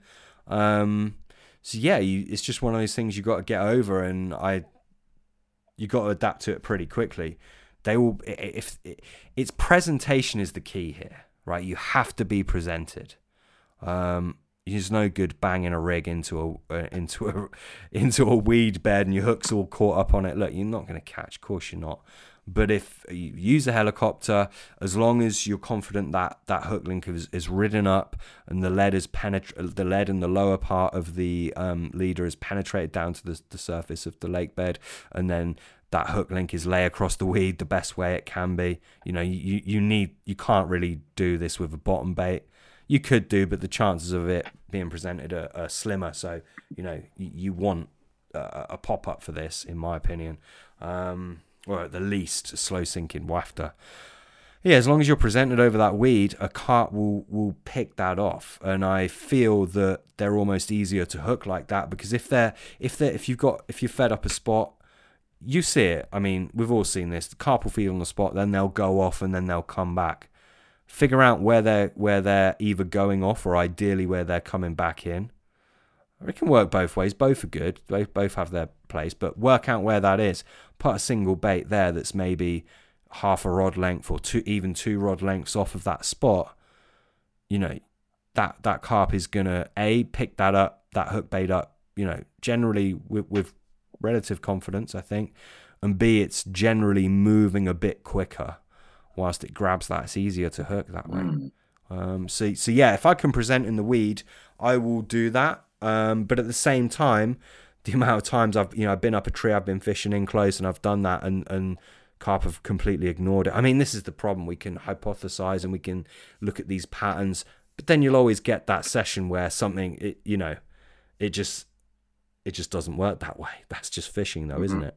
Um, so, I, in the same respect, I like to have one on the spot. If I'm baiting up, I like to have a rig on that baited spot. I don't like having it in the middle. I always try and have it to the edge. It's just how I fished for probably most of my angling most of my carp angling anyway. Um, but yeah, so, sorry, I'm probably waffling now, mate. Probably gone off on tangent. But yeah, I'll present in weed. No worries. No worries at all. Yeah. Um, you traditionally, well, should I say traditionally, but your, your main go to sort of setup's a helicopter, isn't it? Yeah, I. Well, yeah, I, I fish helicopter or I'll I'll fish if I'm on a hard spot. Um, I fish uh, an inline rig, heavy inline lead, um, with a fairly short hook length. Yeah, that's just general. I'd change it if the if the um, occasion needed something different. But yeah, generally, I find myself banging out, you know, at least one rod on on a on a heli, um, with like a hinge stiff or something, and then at least one with a um, with, with an inline and a shorter rig on. Mm-hmm. Yeah, I think I think that's pretty much sums it up, mate. Um, I just a lot of my fishing isn't necessarily really weedy waters, you know. Um, and yeah, I fish waters um, with weed in, but I'll often find like fish to a clear spot on the side of a weed bed or etc. I very rarely fish in the weeds because it's not something I'm always um, up against. I think like the main experience I've got is maybe sort of like you know like when you've got like thick, dense like lily beds or fringe lilies. Maybe in the winter time when they die off, I think they're a really good sort of um, place to hold natural food and fish sort of like hold up in. And I fished in amongst the um, yeah. like like a dead sort of like um, bed of fringe lilies, and I'll just happily fish a pop up on a helicopter with a nice light lead, that sort of set up in amongst there. But sort of like fishing in weed is is a completely different um, kettle of fish where you are compared to a lot of the lakes in Cornwall. Yeah, yeah, I, I, and I mean, look. Th- by the way, I should have said this. I mean, this is if I'm fishing in close, right, and I can actually see that I'm in the weed and I'm I'm all good, uh, you know, from climbing up a tree or, or what have you. I mean, if I'm if I'm casting out a, a, a fair distance, I want a decent drop. I want to be in silt, but then again, you don't you know you, I got to be clear it's silt, um, which there tends to be not many of those silty spots uh, on the lakeside fish. But I, I want to I, I want basically if I'm casting out, I want to know that I'm not in weed. So totally the opposite um, because you know your hook length could be caught up on something. I mean, I will say I always cast out, or it's rare for me to not cast out without a uh, PVA foam nugget on, so I'm getting like a slower drop on the hook length, so it's presented. Um, that helps. That really, really does help presenting in weed. But yeah, if I'm casting out and I can't see what's going on there, I want a decent donk. Um, and I, and I'll, I, in that scenario, I'd, I'd have my my rigs on the deck. Um, I might have a pop up to the side of it, but generally on the on the area that I that I that I've baited, when I'm chucking it out, I like those baits to be on the deck, same as the free offerings, and I like a nice solid donk. Um, and that can work against you because obviously the solid areas can get done to death. But then that's the trade off against knowing that you're presented. And if you're not presented, doesn't matter. Mm-hmm. You know, you can say, oh, it's been done to death and they're wised up to that area. But if you're not presented, you know, you definitely ain't gonna get a, get a pickup, are you? But if you are presented that you can, and then that's and then just to roll on from that, I think that's where bait becomes more important um, because you can go on these done to death areas, but maybe you're giving them something totally different bait wise. You know, maybe you're putting a bait out there that intermittently is floating up or something, or it's got a completely different attractor profile. Mm-hmm. Um, I think it's very easy to shine through on the bait front. I really do. A lot of people that'll that probably won't they probably won't really get that, but there's a lot of great baits out there. There's a lot of great boilies out there, but there's also a lot of things that get forgotten that people don't do, and it presents the carp with something completely different. And I think those fish that are clued up and they are a little bit switched on and a bit on edge from the angling pressure, I think those kind of things that really is what makes a difference. I truly believe that. No, mate, it's um, yeah, so fair enough. Every, everyone's got their own little um, little niches and things that they do, don't they? Um, so I was just Yeah. literally tr- scrolling back through our message history um, to the next question, and we're pretty much um, on the last one, I believe, mate. The last one of any substance, anyway. Um, really? Have we done 11? I don't think we've done all 11, but I cannot remember which one we haven't done because a lot of them are bait related and sort of like going Oh. into winter. Do you know what I mean? Um, I'll go through them. So we did winter baits from Jim um, and their application. We've done best and worst buys, um, how to narrow it down to a certain bait in winter, um, seasonal bait changes. Bait, qu- ah, bait quantity. Yeah, we did that. Bait quantity on low stock venues. Um, No, we didn't. Yeah, we did from Jungle Warfare Clothing. No, we didn't. We didn't go into it. You changed the question. Ooh. I'm sure we did. We didn't. You mentioned it, and then I said, no, why don't we do one that is a little bit different to all the other questions? Okay. And the only, so the only one then that we haven't done is just single hook baits. Uh, single hook baits and the one from Jungle Warfare, who I messaged back, which is about bait quantity on low stock venues. Um, we didn't answer that one. Cool. What should we do first? Let's do single hook baits, shall Yeah. we? Uh, you've already spoken about those a little bit. Yeah. This is a bit of a go-to tactic for you in winter, right? Do you do you use them at other times of the year or not? Yeah, I do. Depends on the on the lake I'm fishing. Um, if I'm fishing a day ticket uh, venue, then yeah, quite often I'll fish single hook baits. Reason being is day tickets. I think generally see a shitload of bait, um, and they get outrageous quantities of bait quite regularly. Um, from your average sort of angler who just turns up, he might have 48 hours or something, and he'll turn up and bait heavy and then sit over it. Um, and I think single hook baits in that situation are a really good edge. The fish feed, um, they're a little bit less wary, maybe, like you were saying about fishing to the edge of a baited spot earlier. Um, I think that's a real edge. So it could be a bottom bait, it can be a pop up, it can be whatever you like. But um, a single hook bait, I think, certainly has its place in a day ticket venue that's under high pressure. Um, and in the winter time, yeah, I, I often sort of um, will fish single hook baits, and I will fish them in a situation where if I'm fishing for 24 hours and I'm fishing in an area where I know the fish frequent or I know they hold up, I'd be happy to leave that bait there for a long time. So, say if I was fishing three rods, like two of them, I'm quite happy to leave there. If I know I'm presented um, and I know it's areas where the fish often sort of visit, I'll just leave them. I will leave them there. And a third rod, I will quite happily use as a roving rod and just chuck to showing fish. Um, Again, in the winter, I pretty much move to primarily pop ups. I've said it many times on the podcast. I'm sorry, probably doing myself a misjustice, um, but it's just what I do. I revert to type. So with, with your single hook baits, th- these are baits you're rolling yourself, obviously. Mm-hmm. Yeah. Now, would you would you tweak up a hook bait if it was say do you say if you've got like um like a, a dairy cream type hook bait?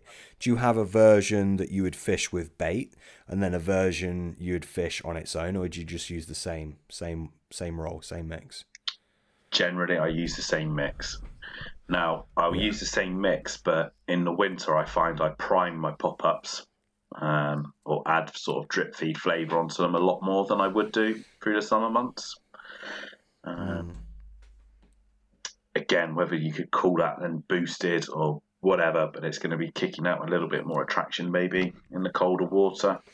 Um, just trying to do myself like a little bit of a favour there, I guess. Um, but no, I'm. I'll, I'll the actual mix when I'm making them. I'll make them exactly the same. Yeah, see, I'm I, I'm not a fan of of adding the neat flavor to a hook bait. Like for me, I just think that is, I think that's kiss of death for some fish. I think it will get you some bites, but I think some fish would really spook off that, and that that really worries me. Um, you don't find that that's the case? Not necessarily, because I don't just add neat flavour. I'll add sort of like like a liquid attractor, and I'll, I'll just add exactly everything I add to the boiled bait. But over time, once they've sort of absorbed everything and dried and gone rock hard again, I'll drip feed a little bit more on there. Um, Mm. yeah, I, I I can understand what you're saying, but at the same time, I think with winter fishing, quite often you're, you're fishing for that sort of like a bite at a time, where you're fishing for a bite. Um, in my head, anyway, I wouldn't say I, I, I've never targeted a certain fish. I don't think in the winter months. It's a bit weird. I've never thought about this, but sort of going through it now, it's never a sort of a time of year where I'll, I'll target a certain fish or I'll be targeting the uh, sort of like the lake's bigger residents. When I go fishing in the winter, I'm I'm happy for a bite, if that makes sense. Do do you? But you fish the same waters, right? Or you move on to a, a water where there's, you know, more fishing. Um, this this year I'll be fishing the, the same waters. Yeah. Previous years, a lot of my winter fishing, I've moved on to sort of like a day ticket, higher stock venues. So you're gonna go all the way through on your new water. No, I'm not. Oh, you just said you Yeah, were. I, yeah. No, I'm not on this water now. No, I won't. I'm not going to fish all the way through. I was gonna say that would be hard. It would be just going out camping. Oh, do you want my do you want my little opinion You on it? can do, mate. Yeah. For what it's worth, I can do. Listeners, that means he doesn't want it because he knows what I'm going to say, and then he's going to feel like he has to do it. Um, I reckon you could do well there on winter. Now, don't get me wrong. I mean, you could do terrible there. Um, you could go all, all winter without catching, but I honestly think. I mean, look, it's a deep pit, right? Um, I think if you get it right in winter, I think that I I think carp are dumbed down in winter. I think they're a bit more stupid. Um, I think they're easier to catch in winter. I think it just becomes harder to locate them. I think they can get locked up with food if you know the wrong food's gone in, etc. Um, but just imagine, Pete, if you found, I mean, they're probably going to be shoaling up. If you found that small stock of fish in that water, you found out whereabouts they were in winter. uh, You could, you could, you could, you could do all right, mate. I know. Look, same could be said for any water. Um, finding them is the hard thing. Um, but yeah, I don't know. Food for thought, maybe. I, I think you'd be the only person on there, wouldn't you? Yeah. I think. So you got you got the place to yourself. Do whatever you want. Yeah. I don't know. I mean, it's just, the thing is, it's a notoriously hard venue, and I, I'd like to get some fish. But I think what could do very well is, especially if you can get on a nice, warm, sunny day in the winter months, where you've got that those few hours of sort of super bright sunshine on the water. I think you could do well stalking there. I really do. And like you say, when they're off guard as well in the colder months, um, I think it could lead to some sort of pretty epic fishing, couldn't it? In the margins and watching everything. Uh, that's Yeah. that's how I could foresee it happening uh, in the winter months. Anyway, I just don't think it's the kind of place to be tipping up for twelve hours at night. Um, I think it could be tough. Yeah, I know what you're saying, mate. Do you know where you're going for winter yet? Um, not really, not really. No, I've not put a lot into it. Um, my my buddy who I go fishing with down here, he um, he's quite keen to sort of fish uh, digger lakes up near Exeter. Um, like quite a few nights in the winter, and he's happy to drive up and do sort of like like a crazy twelve hour overnighter um, with the additional travel time. So I might do that a few times, see how I get on. But locally, I'll just be fishing one of the club waters with a with a higher stock of fish. Me, I think there's there's better quality fish near you than there is in Digger. No disrespect to Digger. Yeah, I don't doubt that. Yeah, yeah. Fair enough, mate. Um, we got off on a tangent. What was the question? Oh yeah, was it Single flavors? hook baits. No, single hook baits. So I tell you what, you you use singles a lot. I used to, uh, less so nowadays, but I used to use them a hell of a lot. What um, you're kind enough to tell people your old winter mix. Uh, a couple of podcast episodes ago, I think it was the podcast that was titled "The Catch Up." It might have been episode number fourteen. I might be wrong on that. Um, but you told us a mix in there. What mix are you going to be using this uh, this winter? Are you going to use the same one, or are you got anything else that you're you're, you're playing with? Yeah, so I'm going to use. Um, well, I, I will use my old faithful pop-ups, mate, because I've got super confidence in them. Um, but this winter, again, I think we discussed it on a previous pod. We're going over old ground. Apologies if we are. Um, I've got that old bottle of um, Richworth Esterberry, and I was planning on combining that with an essential oil, an organic acid. Um, and just see see how it works. I don't know. I've not done it yet. I've not fished with it yet.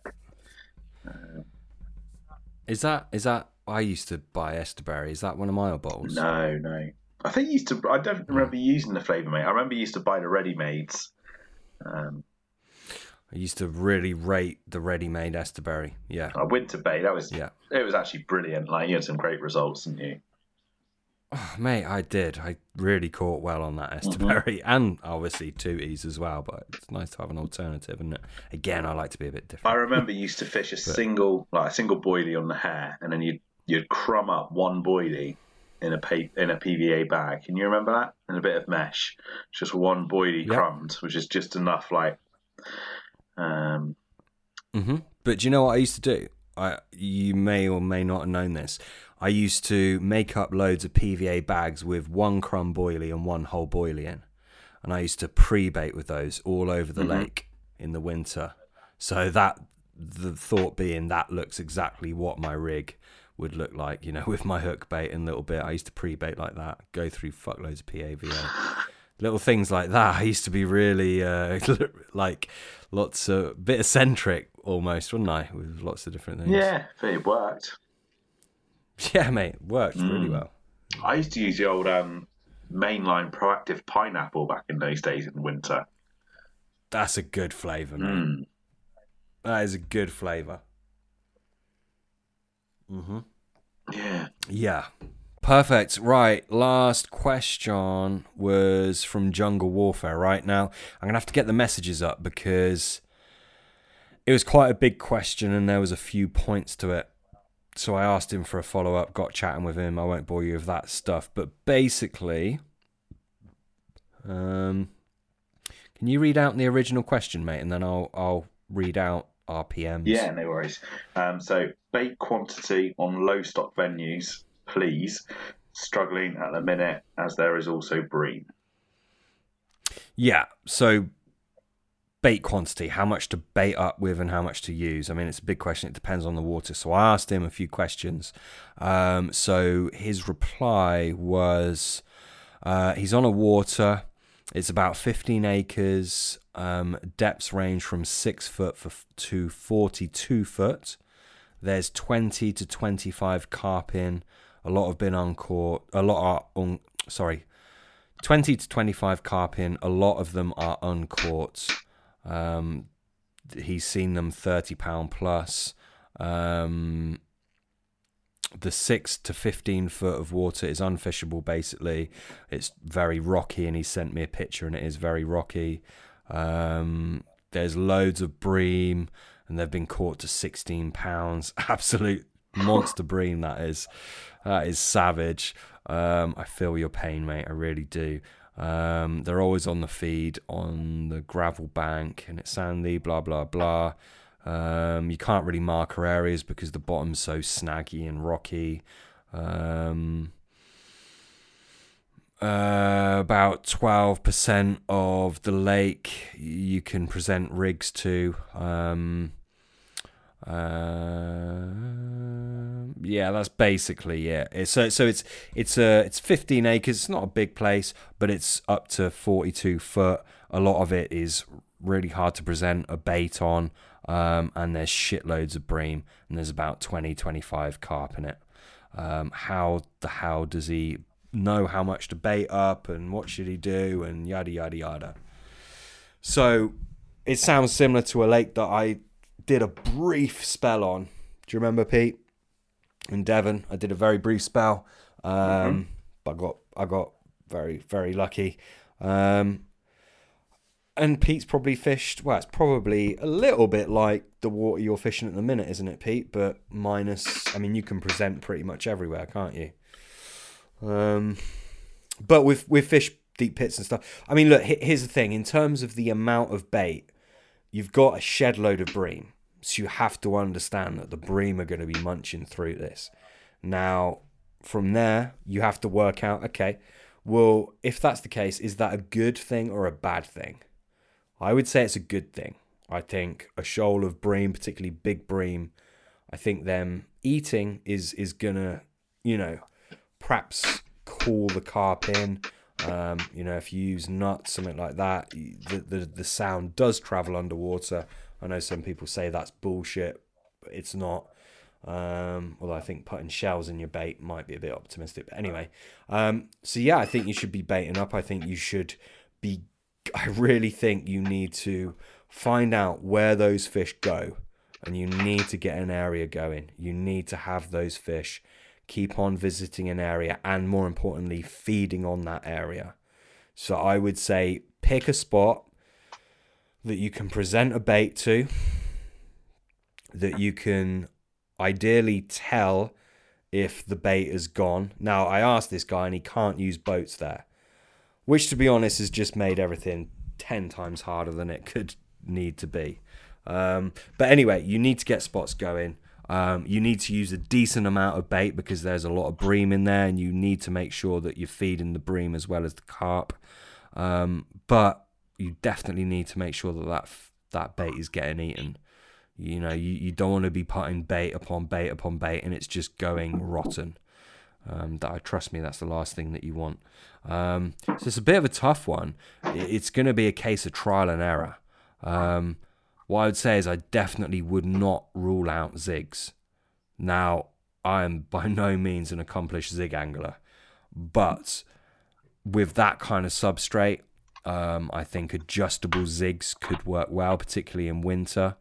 Um, so the reason why I've said adjustable is you let you cast it in, you let the line out, so then you can see the hook bait on the surface, and then you can pull it under, and that way you know that the line is being released effectively because it's a really rocky bottom. If you didn't have an adjustable zig, you don't know if somehow the lead is ballsed up on the substrate and you got a bit of a nightmare there. So I think adjustable zigs on a patrol route, if you can get up high, figure out where they're patrolling, I think an adjustable zig could be a good shout. And then obviously that overcomes the fact that see see maybe this guy is finding the carp, it's just like, well the bottom is so rocky. He sent me a picture, I wish all the listeners could see. It's very rocky. Yeah, maybe the carp are there, but you put a load of bait in I mean, they will push stones around. You'd be really surprised. But it's not really the best place to put a bait.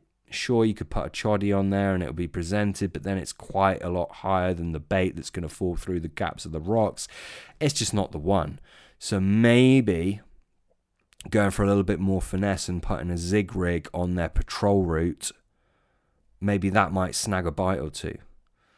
Um, I've got shitloads I could add to that, but I just don't really know where to go because there's so much more I'd need to know on it. I mean, what what are your thoughts on that, Pete? So far, so I agree with you that the bream might not be a bad thing in that situation because um, it's like you were saying, it sounded like the bait's going to get eaten, which is definitely a good thing. Um, so that was my first point, and all I can talk about here is sort of relaying to my own experiences because I'm the venue I'm fishing is sort of quite similar with depths and a very, very low stock of fish. Not as big, but certainly got a very low stock. And um, with the depths and adjustable zigs is something that's been going through my head recently. Um, I regularly see the fish show sort of mid water.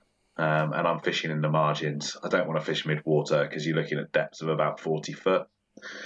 Um, so yeah, adjustable zigs is something I've been considering, but for me, like you were saying, I am not a uh, an accomplished zig angler. Uh, I think the only fish I've caught on zigs is roach. Whenever I've tried to fish zigs, I've always managed to pick up roach, which I think is a bit odd. So I wouldn't know necessarily. It would just be a bit of a. I'd have to probably dedicate myself to it, to fishing zigs on all rods at different depths, and then you've got a problem that you're fishing a very low stock pit where the fish are hard to catch, and you're fishing zigs, a tactic you're not confident in. Um, but I certainly think it could do well. You just got to find the depth. You know, if, even if you know where the fish are and you see them show, you've got to get your depth right, which to me is just a bit of a minefield. Do you, do you know something that I would? You're absolutely right, mate. Do you know something I would be looking at doing? Mm-hmm. Um, I would be looking at getting a shitload of gravel and putting it on some areas, and then which is basically filling in the gaps of this these huge rocks. I mean, I say huge rocks. The rocks are like you know fist size and, and a bit bigger, which is enough to give you issues of presentation pre- presenting baits and baits falling through the gaps, etc. But I'd be looking at getting a load of gravel and getting a little area, get, filling in an area, literally filling in the gaps, so you can present a bait on. I know that sounds ridiculous, but it's probably not a bad shout. Wow. Yes, not a bad shout. And that sort of takes me back to again, we're talking about the weedy water where we used to fish. Um, back in the day. I don't know if you remember with the big storms one winter that one of the uh, the water level rose and one of the swims had like a big bit of ply. It was sort of decked with this huge bit of ply, and that actually sort of um, came loose and drifted off, and it settled up in the shallows, right in amongst. So this lake was just filled to the brim of fringe lilies, wasn't it? Like un- completely unfishable in a lot of places. And I don't know if you remember, it filled it blew right into like the little little bay right in yeah. the back corner, and it sunk there, and it actually um, made just sort of like presentation perfect.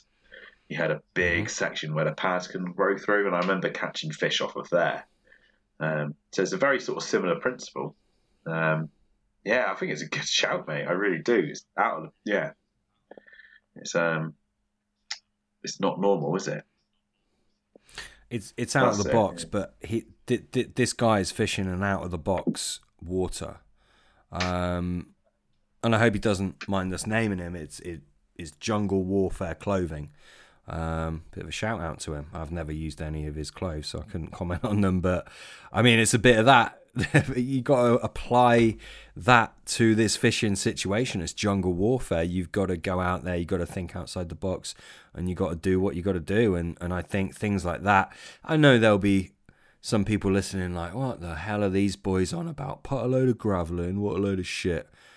Like sometimes you have to do things like that, um, and it works. You know, it really does. Um, well, I mean, look, that that's something I would look at. I'd definitely look at zigs, like Pete was saying.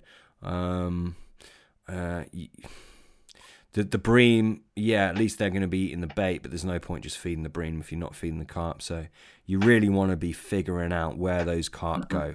That's that. I would say that's you know, if we're following on the uh, the jungle warfare theme, mission operative number one, figure out where the fuck those carp are going right? Or at least where they're patrolling. Um, and then it's, you know, mission operative number two is to figure out, okay, well, with all that knowledge I've now got, where is the best place I can start baiting up and start getting a bait going and start getting those fish frequenting, frequently going to, frequenting, whatever the fucking word is. I need a place where I can get those fish constantly going to, mm-hmm. that I can keep bait going in, and they're going to build up their confidence feeding there and get them feeding. You know, whether that's whether that's filling in an area with gravel or whether it's just finding an area that's that's not as rocky, I don't know, but that's what you've got to do. Um, and by the way, if you chuck a load of gravel in somewhere, I mean, how are you going to do that? It's going to be hard work, but you know, you know, you, you got to work for the, the finer things in life. when you chuck a load of that gravel in, I guarantee the carp will be investigating that. They're extremely curious creatures. For sure. Um, yeah. So it's gonna. Ma- so so I'm kind of excited. I I almost want to be fishing this uh, this Mm-hmm. place. Um, by the way, look, I've never put a load of gravel in a lake. I've I've used I've done the old uh, you know add a load of topsoil in. That's an old match angling trick, but I've never actually filled in an area to create a clean spot. It's just something that came to me whilst we were chatting. Um, but I like it, mate. I really do.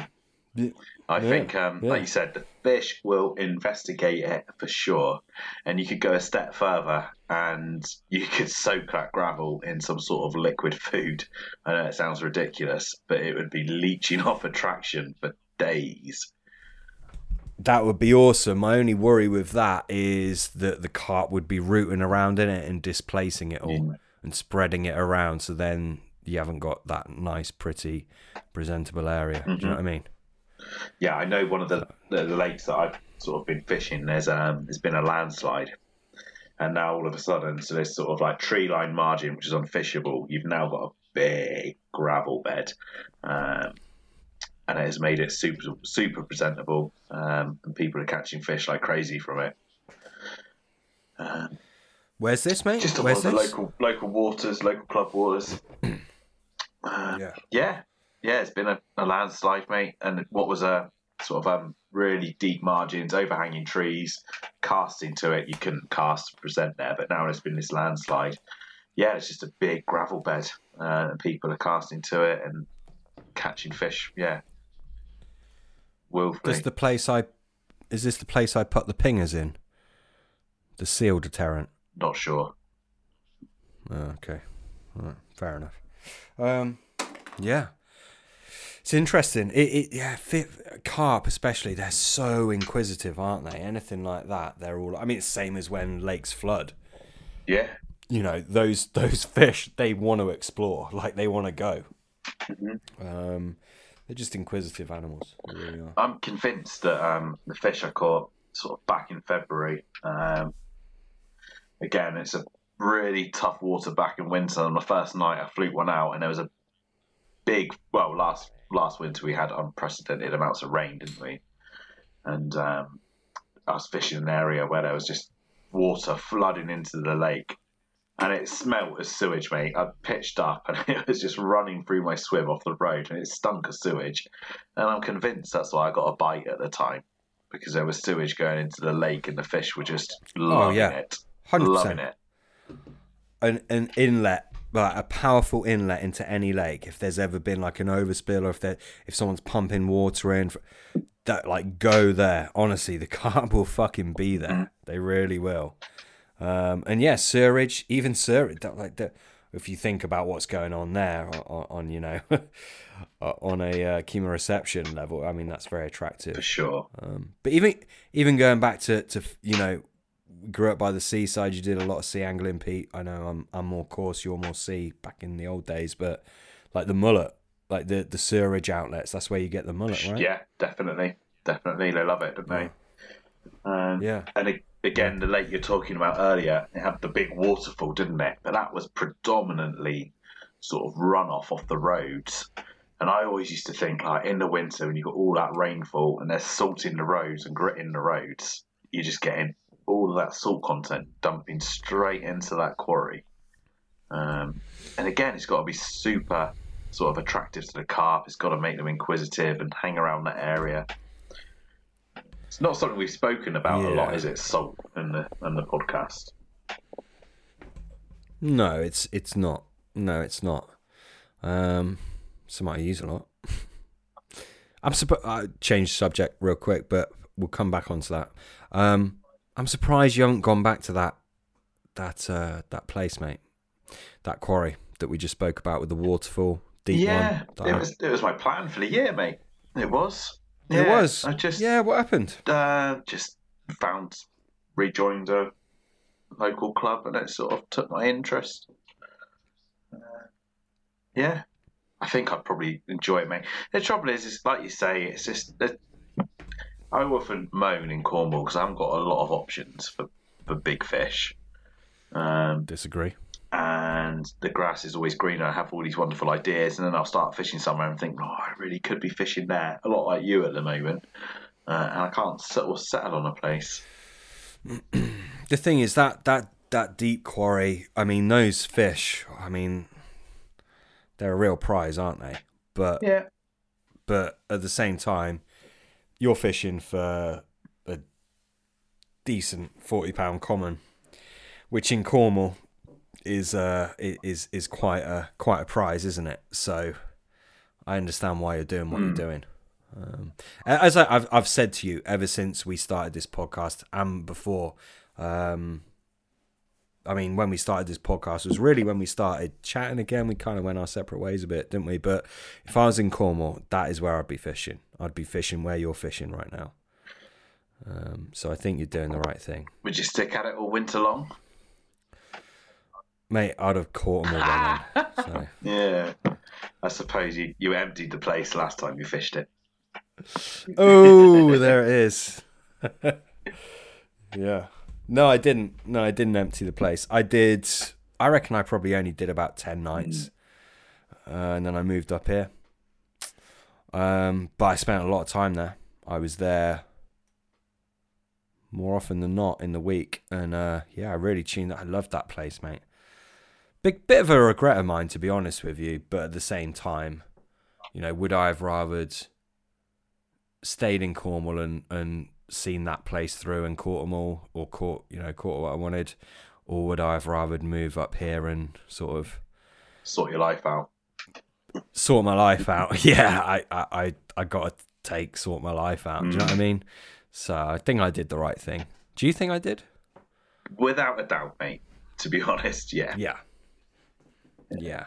I mean, The, like the viewers, you- sorry, the you- listeners are like discovering the dark side of Sam in this podcast. oh, look, I'm I'm open. I, I'll I, you know I'd share anything, mate. I, I'm I'm an open book. Yeah, no, I was a bit. I mean, yeah, I had some bad times and stuff. Um, caught a lot of fish though, mate. But yeah, yeah. See, see now I like for the listen. I was just I was out of control. Just just this guy who was just just fishing a hell of a lot. Didn't really have any cares in the world. I did, but I you know I acted like I didn't and was just very reckless. And uh, yeah, Pete was the more sensible one, the more grounded one. You know, a bit more career focused. And now I wouldn't say we've switched roles, but we have a little bit, haven't we? Yeah, I don't know, mate.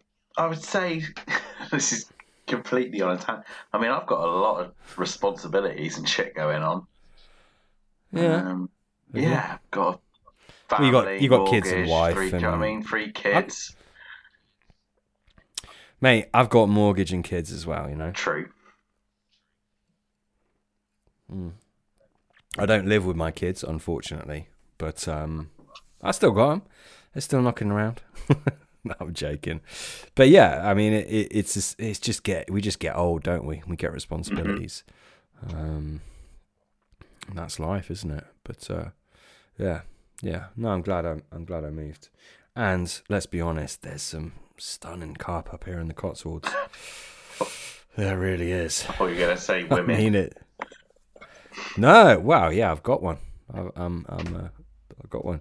Um, yes, yeah, there is, and uh, fishing up here is pretty good, mate. I just, I need to find my stride with it, and I need to get back into that space where I'm like dead set on a water. When when I get locked onto a water, I mean, I'm, I, it like it takes up a lot of my thinking capacity. Uh, maybe that's part of it, mate. Maybe I'm maybe I don't want that because I know I have to balance out work and home life and shit and that like for me that's that's always been a bit of a mark of a successful angler because there's people like yeah Terry Hearn no disrespect to him of course you know huge respect for him but he does a lot of angling. He catches a shitload but he spends a lot of time there. Um I mean it's I I caught way more fish when I was doing you know three four nights a week than I do doing one night. Of course does that mean I was a better angler back then?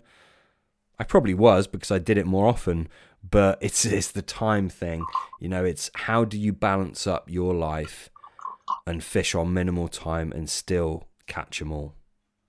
And I haven't figured that out yet, and I can't do it. And uh, I think that's the that's the that's that's what I respect in someone. Yeah, I completely agree with you, and I think a lot of our listeners will sort of um, be listening and sort of like understand it. It's just it's just what happens, isn't it?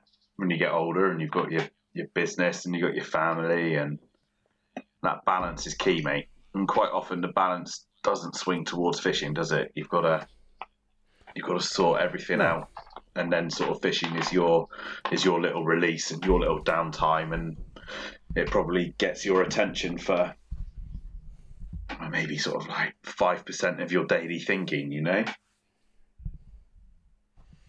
Yeah, yeah, yeah, exactly.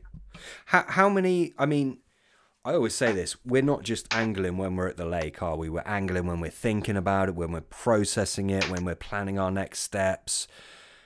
That's all angling. We don't have to be at the lake to do that. We can be doing our job and, and doing that depending on your job. How many hours a week would you say you spend angling, if that is what angling is, Pete? Mate, good question. Um, for a, quite quite a few. Do you know what I go? Like with everyone, I go sort of fits and starts, and I would say all through like lockdown, it's all I could think about was fishing, fishing, fishing, fishing, fishing because I couldn't go. And then we could go back to fishing, and I wasn't at work. I was on furlough, and it was all I could think about. And sort of like all my time was having to be at home with the children, doing the homeschooling thing, and like my wife was working a lot of the days, and I was at home with the kids, thinking about fishing and not being able to go. Um, yeah, I dedicate a lot of time to it. But now it's a bit of a weird one. Sort of like my focus has gone away from fishing and gone sort of uh, uh, more into sort of other interests recently. And I spend a lot less time thinking about fishing. But actually, when I'm on the bank, mate, and when I sort of get to go, I'm enjoying it a lot more. It's weird. It's odd, isn't it? It's odd. What are your other hobbies that you got Uh, into? well, like I'm really into my. It's a bit, a bit sad, but I'm really into my cryptocurrency, and I've spent a lot of my time sort of doing a lot of researching and reading on different product, um, different projects and things at the moment. Um, See, this is Posh Pete coming out. You know, the listeners, you have to envisage what Pete's doing now. He's sitting back into his, you know, luxurious leather chair. He's got his smoking jacket on. He, he he's puffing on his pipe. Um, there, there's some, you know, old collectible books in the background. And this is what he does. He plots his next monetary move. mhm. How he's going to make his millions. The sad truth of it Sure. is, mate, where you've seen because on the video, I'm sat behind a cupboard in my kitchen, which I started building at the start of lockdown, and I've not finished. and my chair keeps creaking because it's an old wooden chair, and you keep moaning because you can hear it on the mic. Hmm. Yeah, well, well, hmm. well. Cryptocurrency though, that's I mean that's a I wouldn't have a bloody clue about that stuff, mate. You you you get your teeth into things, don't Yeah. you? You get you get you get rolling with them when you get into it. Same as Mhm. me. But yeah, you've you've you've you've done all right, haven't you? Recently, I've lucked out, mate. Um, if the, the truth be told, in my time of investing, I got into cryptocurrency back in late 2017 when there was a huge boom, a bubble almost in the market, um, which went pop. And you sort of, uh, crypto runs in cycles, mate. Uh, like sort of almost four yearly cycles if you look at it through history. And um, we're just sort of entering well, nearly four years since I invested. So I'm, I'm hoping for some growth in the sort of the market and yeah, I uh, I just enjoy it, mate. It's like the wild west of money. Um, there's scams are central. There's pump and dump schemes. You can buy a token and you got to sell it before it all goes to shit. Um, your money's not safe. You can get hacked and things. It's ridiculous, really. But I enjoy it, and there's a few projects I'm heavily involved in. One of them's a UK-based project, and I've been really quite involved in the community and stuff, and I signed non-disclosure sort of agreements with the company at one point, and I was helping with. Um, I was basically just a shill, mate, on Twitter, helping with stuff and promoting the company. Yeah, I just really enjoy it. I've, I've literally got no idea what you're talking about. All these words have just gone over my head. But no, I did well recently. I told you, but recently I just like there's things in crypto. It just they just basically people can generate money out of thin air, and when they do it, it's it's dodgy, it's dangerous, it's a scam. Um, and recently I told you about some tokens I managed to get, which is called like an airdrop in crypto terms, and I got them and I sold them there on the day for twelve hundred quid uh, which is money in the bank. And before you know it, uh, the bubbles popped, and a lot of investors and people have lost their money. But if you're careful, you can get something in for nothing. Um, yeah, it's a funny old space. It's unregulated. It's not safe, but it's a gamble. High risk, high reward. Do you know what? It's uh, yeah, it's interesting. I mean, uh, yeah, it's very interesting. Yeah, I think very yeah, interesting. I'm going to bore the shit out of people now, but the the way No, the way the world's going, it's uncertainty, mate. And the financial system, as we know it, like the fiat system, is unsustainable. Um, the banks are printing money like crazy. Debt is at an all-time high and only increasing. And if anybody wants to sort of like hedge their bets and put a bit of spare cash away, I don't think you can go wrong with looking at a certain number of cryptocurrencies, and that's that is the future of money. There is no there is no doubt in it. Mm. Fair enough, mate. Mm.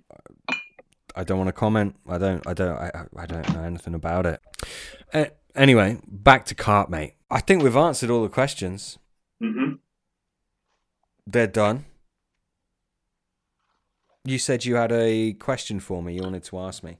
To grill me on. There was a few of them. I was going to talk to you about low stock pits and paste baits, purely because it sort of went with the flow of one of the questions earlier. Um, and We spoke about paste baits Mhm. a little bit. Uh, but one of the questions was they basically they asked about baiting this time of year and low stock pits, and you spoke about paste baits, and I was saying how would you approach like a low stock pit with a paste bait was going to be one of the things. Um, I, do you know what? I I wouldn't like it in, unless it. Well, on a low stock pit, I mean, I only by by most people's standards, I only fish low stock pits, but like proper low low stock pit, like I would only bring out a paste bait if they're in front of Uh-huh. me, and and that means making that paste bait for every trip because they don't keep. You can freeze them, but I mean, I, I use some things that I wouldn't want frozen like uh, milks. I, I don't think do great frozen, for example. Um, so yeah, if I if I was to look paste baits, I, I think they're wonderful if there's fish there. You know, I don't, I, I wouldn't like use them on a low stock. Well, if if I was baiting an area and yeah, maybe I would do, but generally I would use paste baits for stalking, um, or just adding attraction to the swim but then again, I think you could probably do that in better better ways. Ground bait is is great and it's overlooked.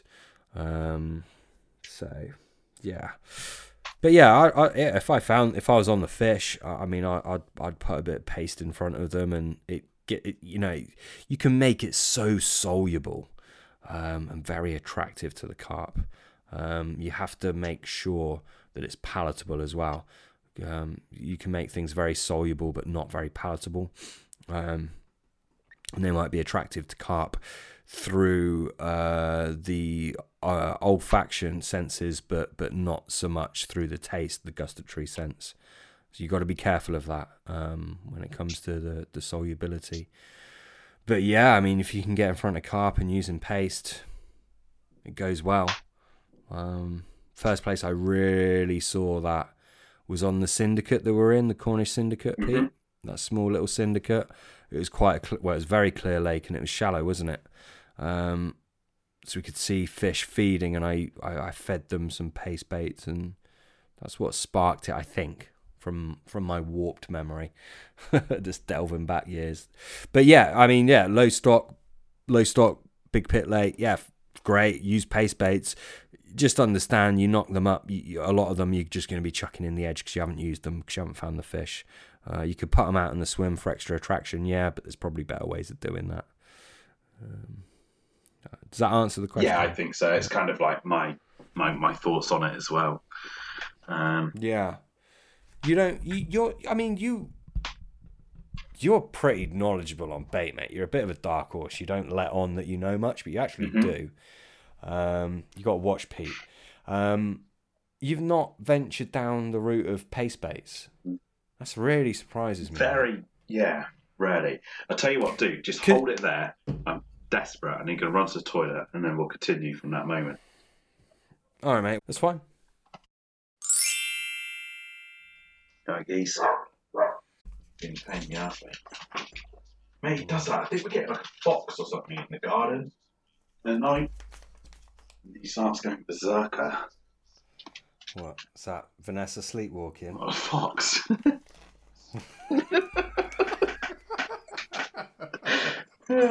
yeah, go on. Paste baits, mate. Yeah. Anyway, Paste baits. Yeah, I, I mean, you know a hell of a lot about um, bait. I'm surprised you've never gone down the paste bait route. Yeah, I don't know why. I don't know why.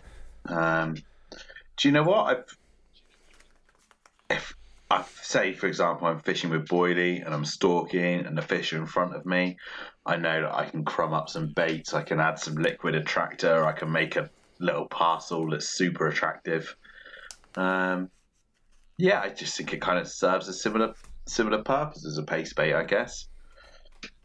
Um, it's never never something I've gone massively down. Do you sort of like wrap a bait in paste, or are you using like a little cage or something on the hair? I, I like the yeah, I like these little spirals, these little wire spirals on the hair.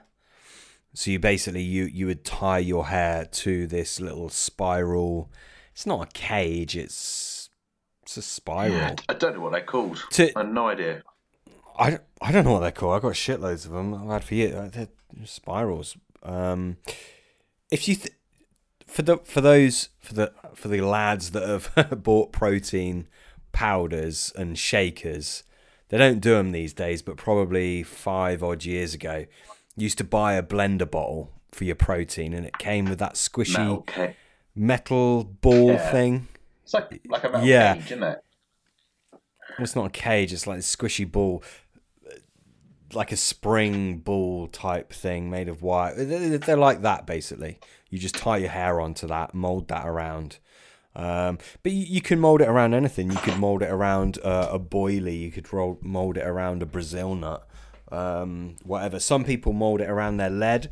I don't like that because I think you could get carp picking up your lead and you think you got to run, but you're not. It's just the carp's picked up your lead.